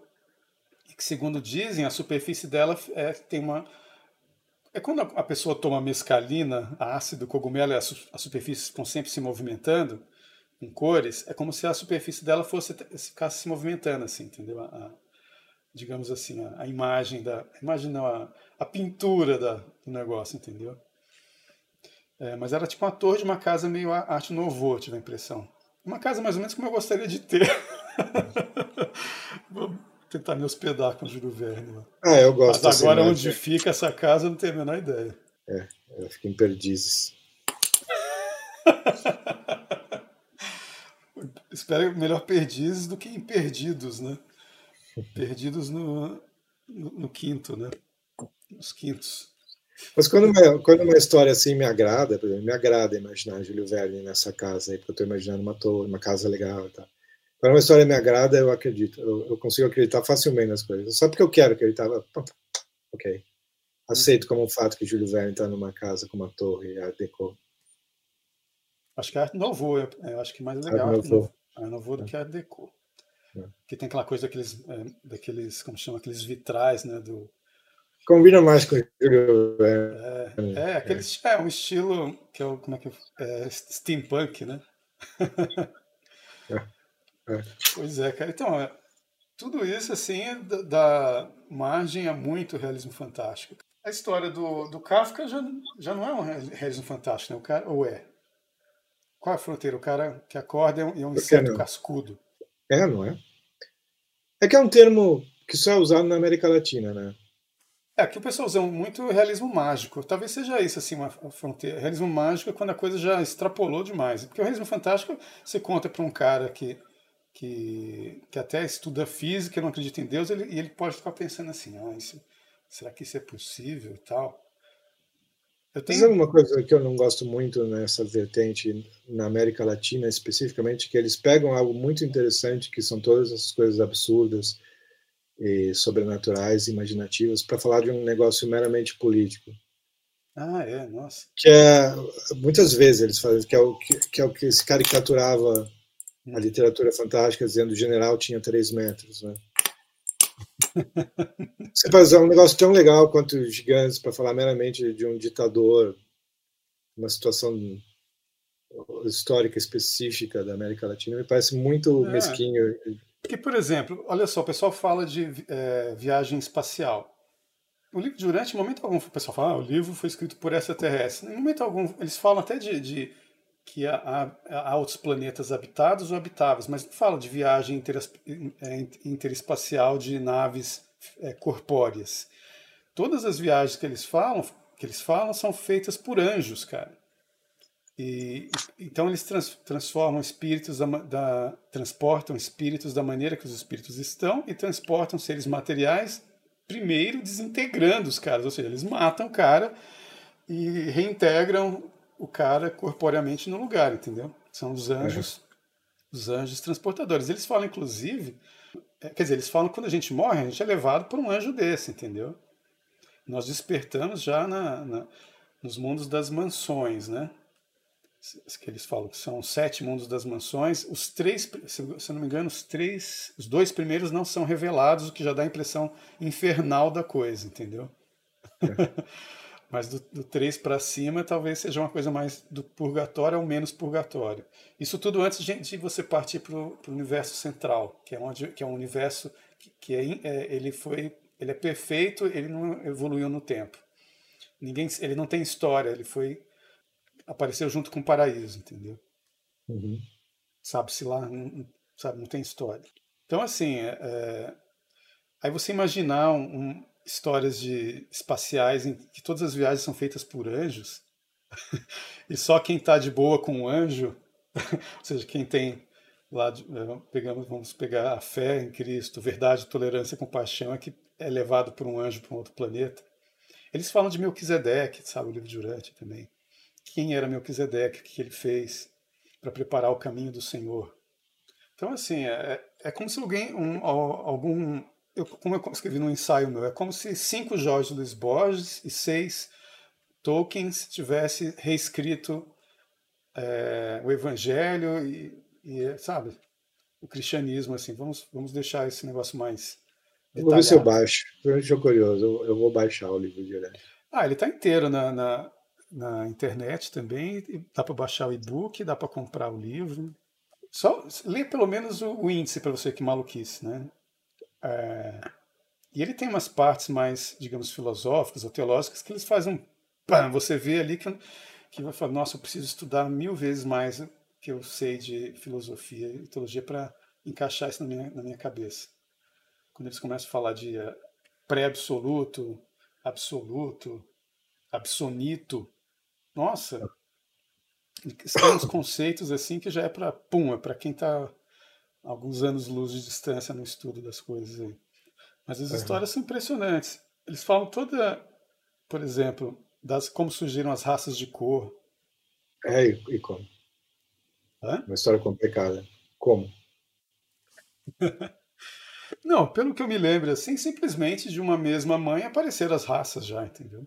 Mas que sempre aquele negócio de tendo vários, muitos filhos, é, eu não, eu não falo sobre. Porque às vezes algumas ideias ficam tão pregadas na minha cabeça, porque no meu livro do Dr. João Pinto Grande tem o, o primeiro conto, que é a sábia ingenuidade do Dr. João Pinto Grande, é um advogado que atende um cara que quer processar os colegas de trabalho por, por racismo, né, por o bullying que estão fazendo com ele. Chamam ele de prompt de comando.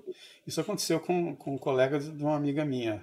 Ela achou graça. Ela mulata, o amigo dela negro, né, reclamando do, é, do, dos caras, chamava ele de prompt de comando. Eu imaginei, então, um, um advogado, né, que, que, já sofreu bullying também por causa do nome, João Pinto Grande, e vai conversar com ele sobre isso. E uma, e uma coisa que ele fala para ele sobre é, raças, que é o seguinte, que o cara pergunta para ele, você acha, o, o João, Dr. João Pinto pergunta para o personagem, né, você acha que se não houvesse raças no planeta, haveria mais paz? Aí o cara fala, claro que sim se, só, se todos fossem da mesma raça.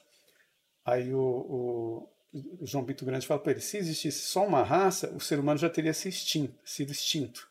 Ele mesmo teria matado a si mesmo. Né? Por que isso?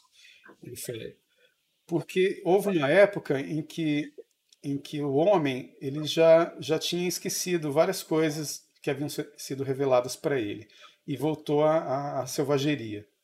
Então era aquele todos contra todos, né, digamos assim, as tribos né, contra, contra todas as outras tribos, e estava difícil de, do negócio avançar em direção a uma civilização. Quando surgiram as raças de cor, passou a haver uma, uma identificação natural e automática das, das pessoas que têm a mesma raça umas com as outras. Então, dentro de cada raça houve paz. Em geral, elas se afastaram umas das outras e a paz dentro daqueles grupos prosperou por muito mais tempo. Uhum. Entendeu? E, a, e aumentou no, a população da Terra graças a isso. Né? E só quando elas começaram a se isolar muito umas das outras, começou a surgir realmente atritos dentro das raças. Tem esse subproduto de uma raça encontrar outra e começar a confusão também, mas isso, mas isso é aliviado com a questão da revelação, você, sabe, você saber da sua filiação divina. Né? Mas a questão, quando o homem dependia só do natural, do que ele encarava naturalmente, ou seja, olhar para o outro e ver e procurar o seu semelhante, a, a raça facilitou bastante. Entendeu? Entendi. É, uma, é um argumento estranho, né? Mas esse é um argumento do livro de Urante. É um argumento estranho. Tem um lema na, na direita da internet, mais alt-right, embora o termo alt-right ninguém usa, né? Só os inimigos usam, né? Esses termos que só os inimigos usam fazem o menor sentido. É, e, e, mais nos Estados Unidos também, né? É. Ah, aqui Mas em termos da, né? em termos da direita mais racialista americana, né, que é diversidade mais proximidade igual a guerra, que é, que é o contrário do, dessa caras teoria. falam isso, cara. Mas a gente saiu do realismo fantástico foi para esse negócio. É, eu ia te falar um negócio. É, você estava falando do de Tlon, Barorbius Tertius, que um milionário paga um grupo de pessoas para criarem a história de um mundo. Ouviu falar de um cara chamado Fomenko? É um russo. Fomenko. Fomenko. É um, é, é um historiador intelectual russo. É maluco o que eu ouvi falar, mas é, é, é, parte daquelas coisas que me divertem por serem malucas. Mas ele fala sério, eu acho. É difícil saber com ele se ele, o quanto é ele está falando de brincadeira e quanto ele está falando a sério. Mas ele, é, ele, ele, conhece muito de história, pelo menos. Então ele consegue enganar bem, parecer que ele está falando algo real. A teoria dele é que ah, os impérios, toda a história que a gente conhece da China e da Arábia são invenções de jesuítas do século XVIII eles inventaram tudo. E, se eu não me engano, também outra da teoria, outra das teorias dele é que no ano 700 depois de Cristo, é, o imperador Otto III, eu acho, e o Papa Silvestre II, estou chutando os números, uhum. eles se reuniram e eles, eles tinham motivos para querer dizer que estavam no ano 1000. E ele dá os motivos lá, que eu não vou lembrar, é. mas tem a ver também com o fato de ser um número redondo, que tem um significado simbólico deles estarem no poder no ano 1000. Uhum. Então, eles criaram do nada a história de 300 anos, que é a história da Idade Média, que nunca existiu. E eles, eles pagaram é, um exército de monges para eles criarem é, documentos falsos, ruínas de igrejas, é, músicas, poemas, para fingir que existiu aquele período da Idade Média que nunca existiu. E Carlos Magno também foi inventado. Esse, esse cara afirma isso ou isso é um romance que, que alguém acredita? Não é um romance, agora eu não sei com quanta seriedade ele fala isso. Ele parece falar sério. Mas eu não sei se é aquelas pessoas é. que fazem trollagens muito, com aparência muito séria e você acha que a pessoa está falando sério e ela não está. Uhum. Eu sei a ideia me agrada porque é tão maluca que, que dá uma certa diversão durante um segundo. Você imagina se for verdade. Né? Carlos Magno nunca existiu também, foi uma invenção. Uhum. Toda a era carolíngia é uma invenção de monges do século de 700 depois de Cristo, né, do século 8. É, realismo fantástico, né?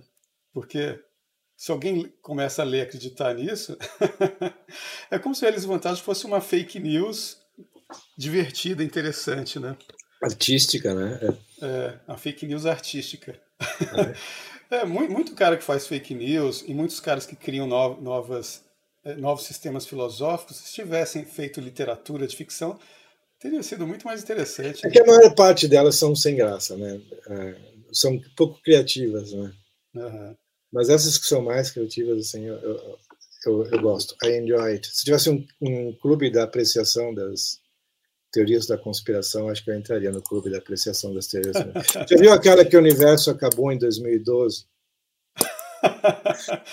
Nós estamos só na inércia aqui vivendo uma, uma imagem do negócio. É, não, porque quando quiseram fazer aquele negócio das partículas Higgs boson, uhum. é, o universo acabou. E tudo que a gente está vivendo é um simulacro. É, essas coisas de simulacro, cara. E esse pessoal do calendário maia, cara, na virada do, do, do, do milênio, aí eu conheci um monte de pessoal do calendário maia, né? Você uhum. vai ver matematicamente o negócio, faz mais sentido mesmo você, você coordenar o tempo na Terra, com, com, inclusive com o da galáxia. E, e, o ano caberia normalmente, quantos meses? Não sei se são agora 10 meses ou 11 meses, sei lá, de 28. Ah, esqueci agora, mas com um, dia fora do tempo. No final do ano, tem um dia que não pertence nem ao ano passado, nem ao ano que vem. É um dia fora do tempo, né? Aí acaba com esse negócio de ano bissexto, não tem mais mês com 31 e 30, não tem mais é, fevereiro com, sabe, 29, 28. É um negócio que uhum. todos os meses vão ter 28 e vai ter um dia fora do tempo. É interessante. Agora eles acham que se, se todo mundo passar a usar esse calendário, vai despertar não sei o que no ser humano todo mundo vai, vai, vai, dar uma, vai ter uma iluminação e tudo vai ficar ótimo. Mas aí já extrapolaram o negócio, entendeu? Mas é. um monte de gente acreditava nisso e ainda acredita. Não sei quantos sobraram depois do 2000, de 2012. Eu fiquei por fora dessa movimentação aí. Dessa... Nossa, eu conheci várias pessoas, porque eu ia muito em, em rave, tinha vários várias pessoas do calendário maia nas redes, né? Eu achava interessante conversar com esse pessoal. Nessa época eu conheci muita coisa maluca, né? Eu fui entrevistar um pessoal para a revista 89 Rock, Rádio Rock de São Paulo, lá. Era uma banda que chamava Mocotó Jam. Tem a Pure Jam, tinha a Mocotó Jam lá em Alto Paraíso, né? Eu uhum. fui com, com um cara que era o dono da, da editora que publicava a revista, o Rogério Franco.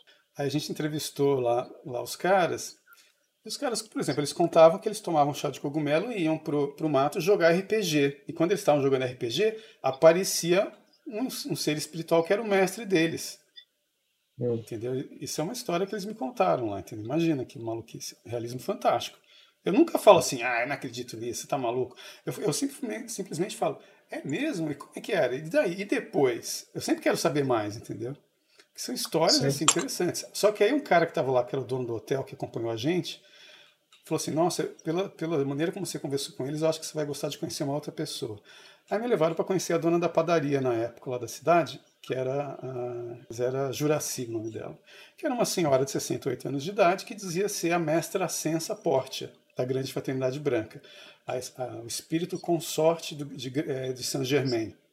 E ela uhum. falava pra caramba de Saint Germain, que, que Saint Germain tem as histórias que ele aparece, aparece em vários diários de nobres do século XVIII, né? É que ele era imortal, né?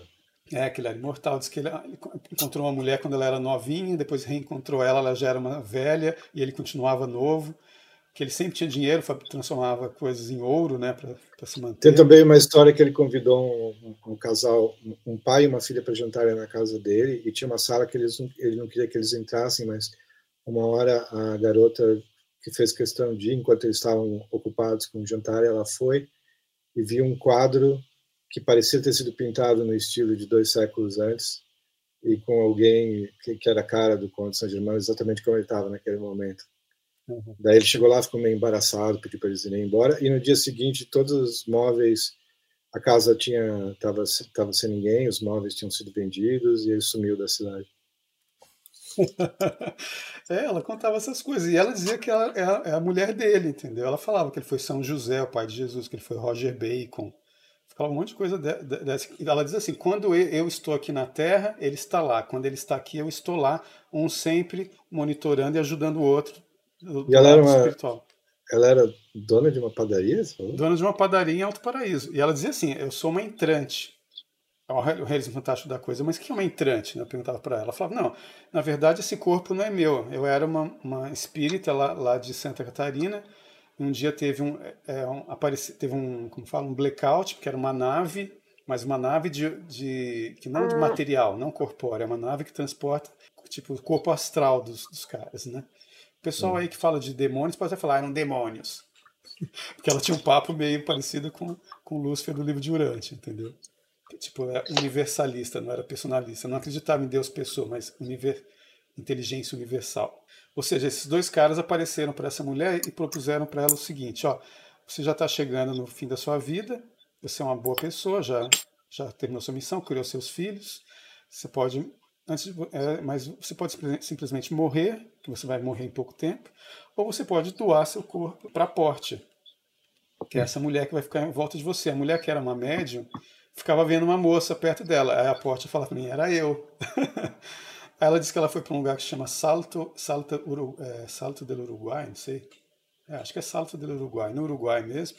Tem uns banhos termais lá. Ela disse que essa mulher entrou na piscina, relaxou lá, aí é, dormiu, saiu do corpo, foi embora e ela tomou o corpo da mulher ela diz que tem um, tem um, um centro intra, intraterreno debaixo desse lugar, e esse centro intraterreno tem umas energias necessárias para adaptar o corpo, a, o corpo causal dela, não sei, ao corpo, o novo corpo astral, o novo, o novo corpo físico dela, que era dessa mulher, né? Uhum. E aí ela saiu porta já, foi para casa, separou do marido e foi fazer palestra e foi parar lá, lá em Alto Paraíso, casou com um cara, ela tinha 68 anos, casada com um cara de 24. Ela, ela, os dois padeiros. Né? Eu tenho uma entrevista com ela no YouTube, chama Porte a Minha Amiga Extraterrestre. eu entrevistei ela. Eu falei, ó, isso dá uma, uma história de, de ficção eu, científica maluca, entendeu? Eu vou ver, a mulher do Saint Germain que tem uma padaria. É, porque parece, inclusive, história do Swedenborg, né? O, o Jorge Luiz Borges tem um texto ótimo sobre o Swedenborg, né?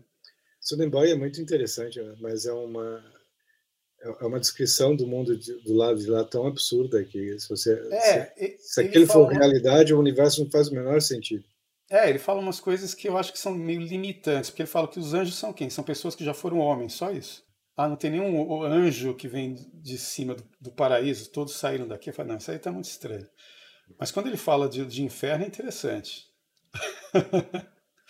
Tem umas coisas interessantes. Tem uma outra mulher maluca com um livro, que eu esqueci agora, não sei se é Elizabeth, não sei o que lá, que ela fala de, do inferno, que, que os caras estão brigando lá até hoje. Existem Quem até papas no inferno, né, que não sabem que morreram, estão brigando pelo papado. É, essas histórias de céu e inferno também dão. Por exemplo, tinha um, um, um, amigo lá de São Paulo que ele jogava RPG, eu ficava assistindo, né? É, ele jogava sobre uma cidade chamada Metrópolis. Ele foi me explicar. Metrópolis seria uma cidade que existe no mundo astral ou no inferno, que é como se fosse uma Nova York, como São Paulo, mas que cobre todo o planeta Terra, como se todas as, as metrópoles do mundo estivessem crescido tanto que umas encontraram as outras. E ali o pessoal está sempre em luta pelo poder. Entendeu? Dá isso, dá uma. Parece a história do C.S. Lewis do é, The Great Divorce, né? não sei como chama. É, que é uma cidade inteira, né? É, uma, é mais ou menos isso. Tudo para onde quer que se vá é um subúrbio. Né? É. Eu, por isso é que o pessoal fala assim, ah, não leio essas, não leio essas coisas. Falo, cara, mas isso dá, dá margem para escrever tanta história interessante. Eu acho que as pessoas se, se limitam demais né, em leitura, ficam com medo de ler qualquer coisa, principalmente católicos, eles ficam com medo de ler qualquer coisa que não seja a doutrina católica. Eu acho que o Olavo tá certo, aquele negócio assim, você, o Olavo falava, né, vai na igreja, comunga, é, vai, é, é fala, confessa, comunga e cai fora, entendeu? Olavo. Não fica de papo com o padre, que o padre pode ser teologia da libertação. Não fica fazendo grupinhos de não sei o quê, porque os caras podem começar cheio de, como diz o próprio é, São Paulo nessa epístola dos Gálatas aí.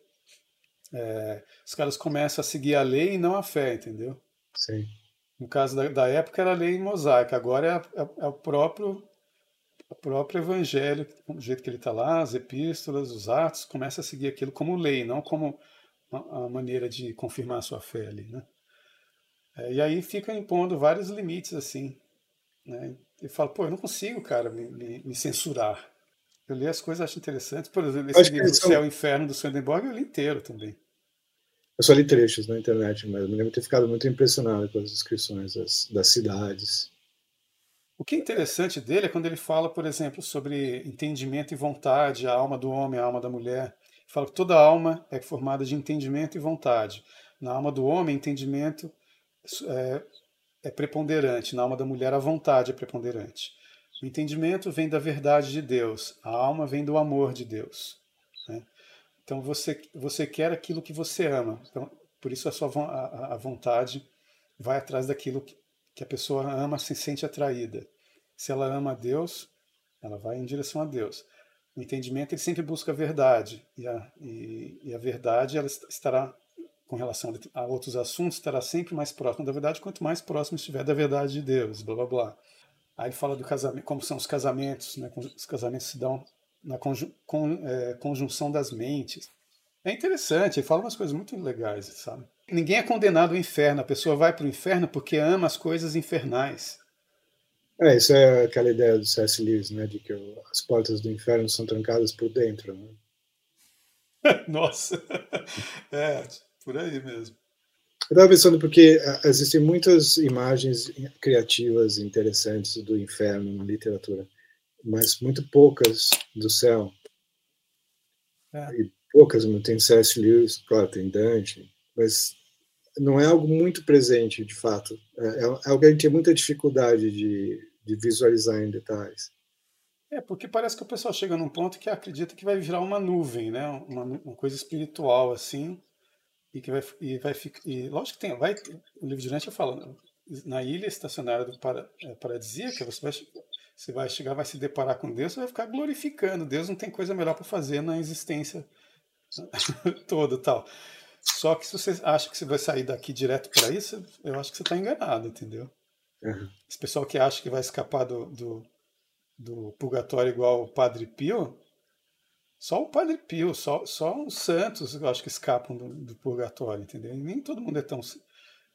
Sabe, nem todo católico, etc., é, é automaticamente santo, entendeu? Nós temos uns apegos que os caras não têm. Você pode ser a melhor pessoa do mundo, mas você tem uns apegos. E alguns apegos você vai purgar no purgatório mesmo. E, e eu, eu, acho que, como eu te falei, minha, minha especulação é que, que os mundos das mansões o purgatório seria é, do terceiro mundo para cima, imagino. Ah. Diz que as pessoas se reúnem no sétimo mundo das mansões para se despedir de quem está partindo para, para o universo central, como se fosse uma outra morte, entendeu? Só que você está indo para mais perto de Deus ainda. Cara, o livro de Urântia fala, por exemplo, quando Jesus foi crucificado, na, é, na sede central do universo, existe uma coisa que eles chamam de mar de cristal, que no, no, é, um, é, uma esfera arquitetônica, que eles chamam, é um planeta criado é, perfeito, ele não, não, evoluiu igual o nosso, de transformações do Sol, de blá blá blá. Não, é uma esfera arquitetônica, foi criada perfeita para ser sede do universo, que é onde está tá lá Jesus, digamos. Né? É, e é o que acontece, existe ali uma, um lago de cristal, que é um, como se fosse um polo do, do negócio, que é gigantesco, que recebe as transmissões cósmicas, as transmissões do universo. existe um anfiteatro gigantesco onde cabem bilhões e bilhões e bilhões e bilhões de seres sentados ao mesmo tempo né, para assistir as transmissões. Diz que os caras assistiram ao vivo a crucificação de Jesus, cara. E que estavam todos horrorizados. Tipo assim, o Senhor do universo, o Criador do universo, foi para lá e olha o que os caras estão fazendo. Entendeu? É louco imaginar isso, né? Tipo, você falou, ninguém nunca escreveu sobre o céu. Imagina escrever sobre o dia em que o cara assistiu Jesus, é, o Senhor do Universo lá ser crucificado na capital do, do universo, entendeu? Na sede central. Boa cena. tem a sede central do sistema, que é onde estava Lúcifer, onde teve a guerra. Né? E quando eles descrevem a, a, guerra, eles nunca falam de violência, mas houve uma guerra em que anjos morreram mesmo, entendeu? E, mas sempre dá a impressão que a guerra foi, foi feita como através de discursos, como se o anjo Gabriel, que era o, no momento estava naquele momento estava ali no comando, falasse umas coisas e matavam os demônios, entendeu? E aí Lúcio falava umas coisas que matavam os outros caras. E é engraçado que minha irmã, eu conversei isso com minha irmã, minha irmã que leu muito é, sobre o hinduísmo e todas as, as tradições do hinduísmo, como chama lá, o, esqueci agora, o conjunto de livros deles, né, que tem Mahabharata, né? Ela fala que a guerra que teve no, no céu foi através de mantras. Hum. Não é interessante isso? Sim. Havia uma tradição de, de, os poetas da, dos celtas, eles não eram capazes de matar com poemas, né? Eles escreviam poemas satíricos contra alguém, a pessoa morria muitas vezes de vergonha.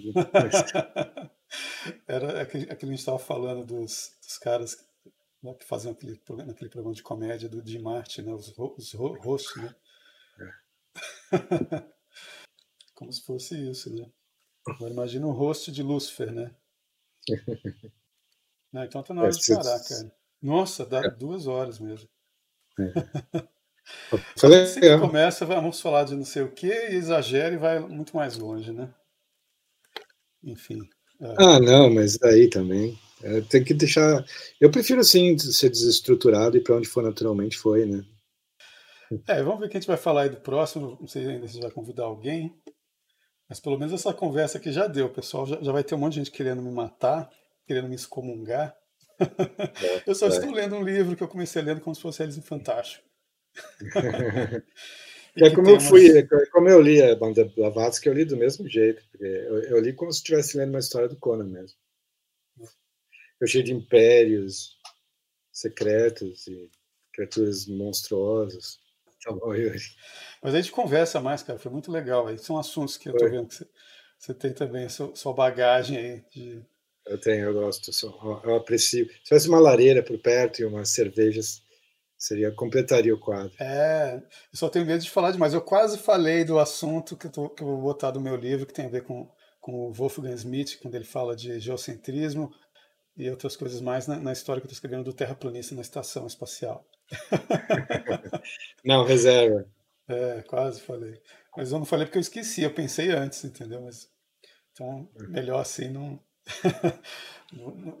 não deixar a surpresa. É isso aí. Então, beleza, Alexandre. Valeu de novo. Gente, obrigado. Valeu, obrigado. Coloco o óculos porque Valeu, é, o único óculos que está funcionando. Valeu, Alexandre. Valeu, Yuri. E obrigado, gente. Até na próxima semana vai ter mais outro aí. Vindo os bigodes. Um abração para todo mundo e até mais. Oh, Freunde, nicht diese Töne, sondern lasst uns angenehmere anstimmen.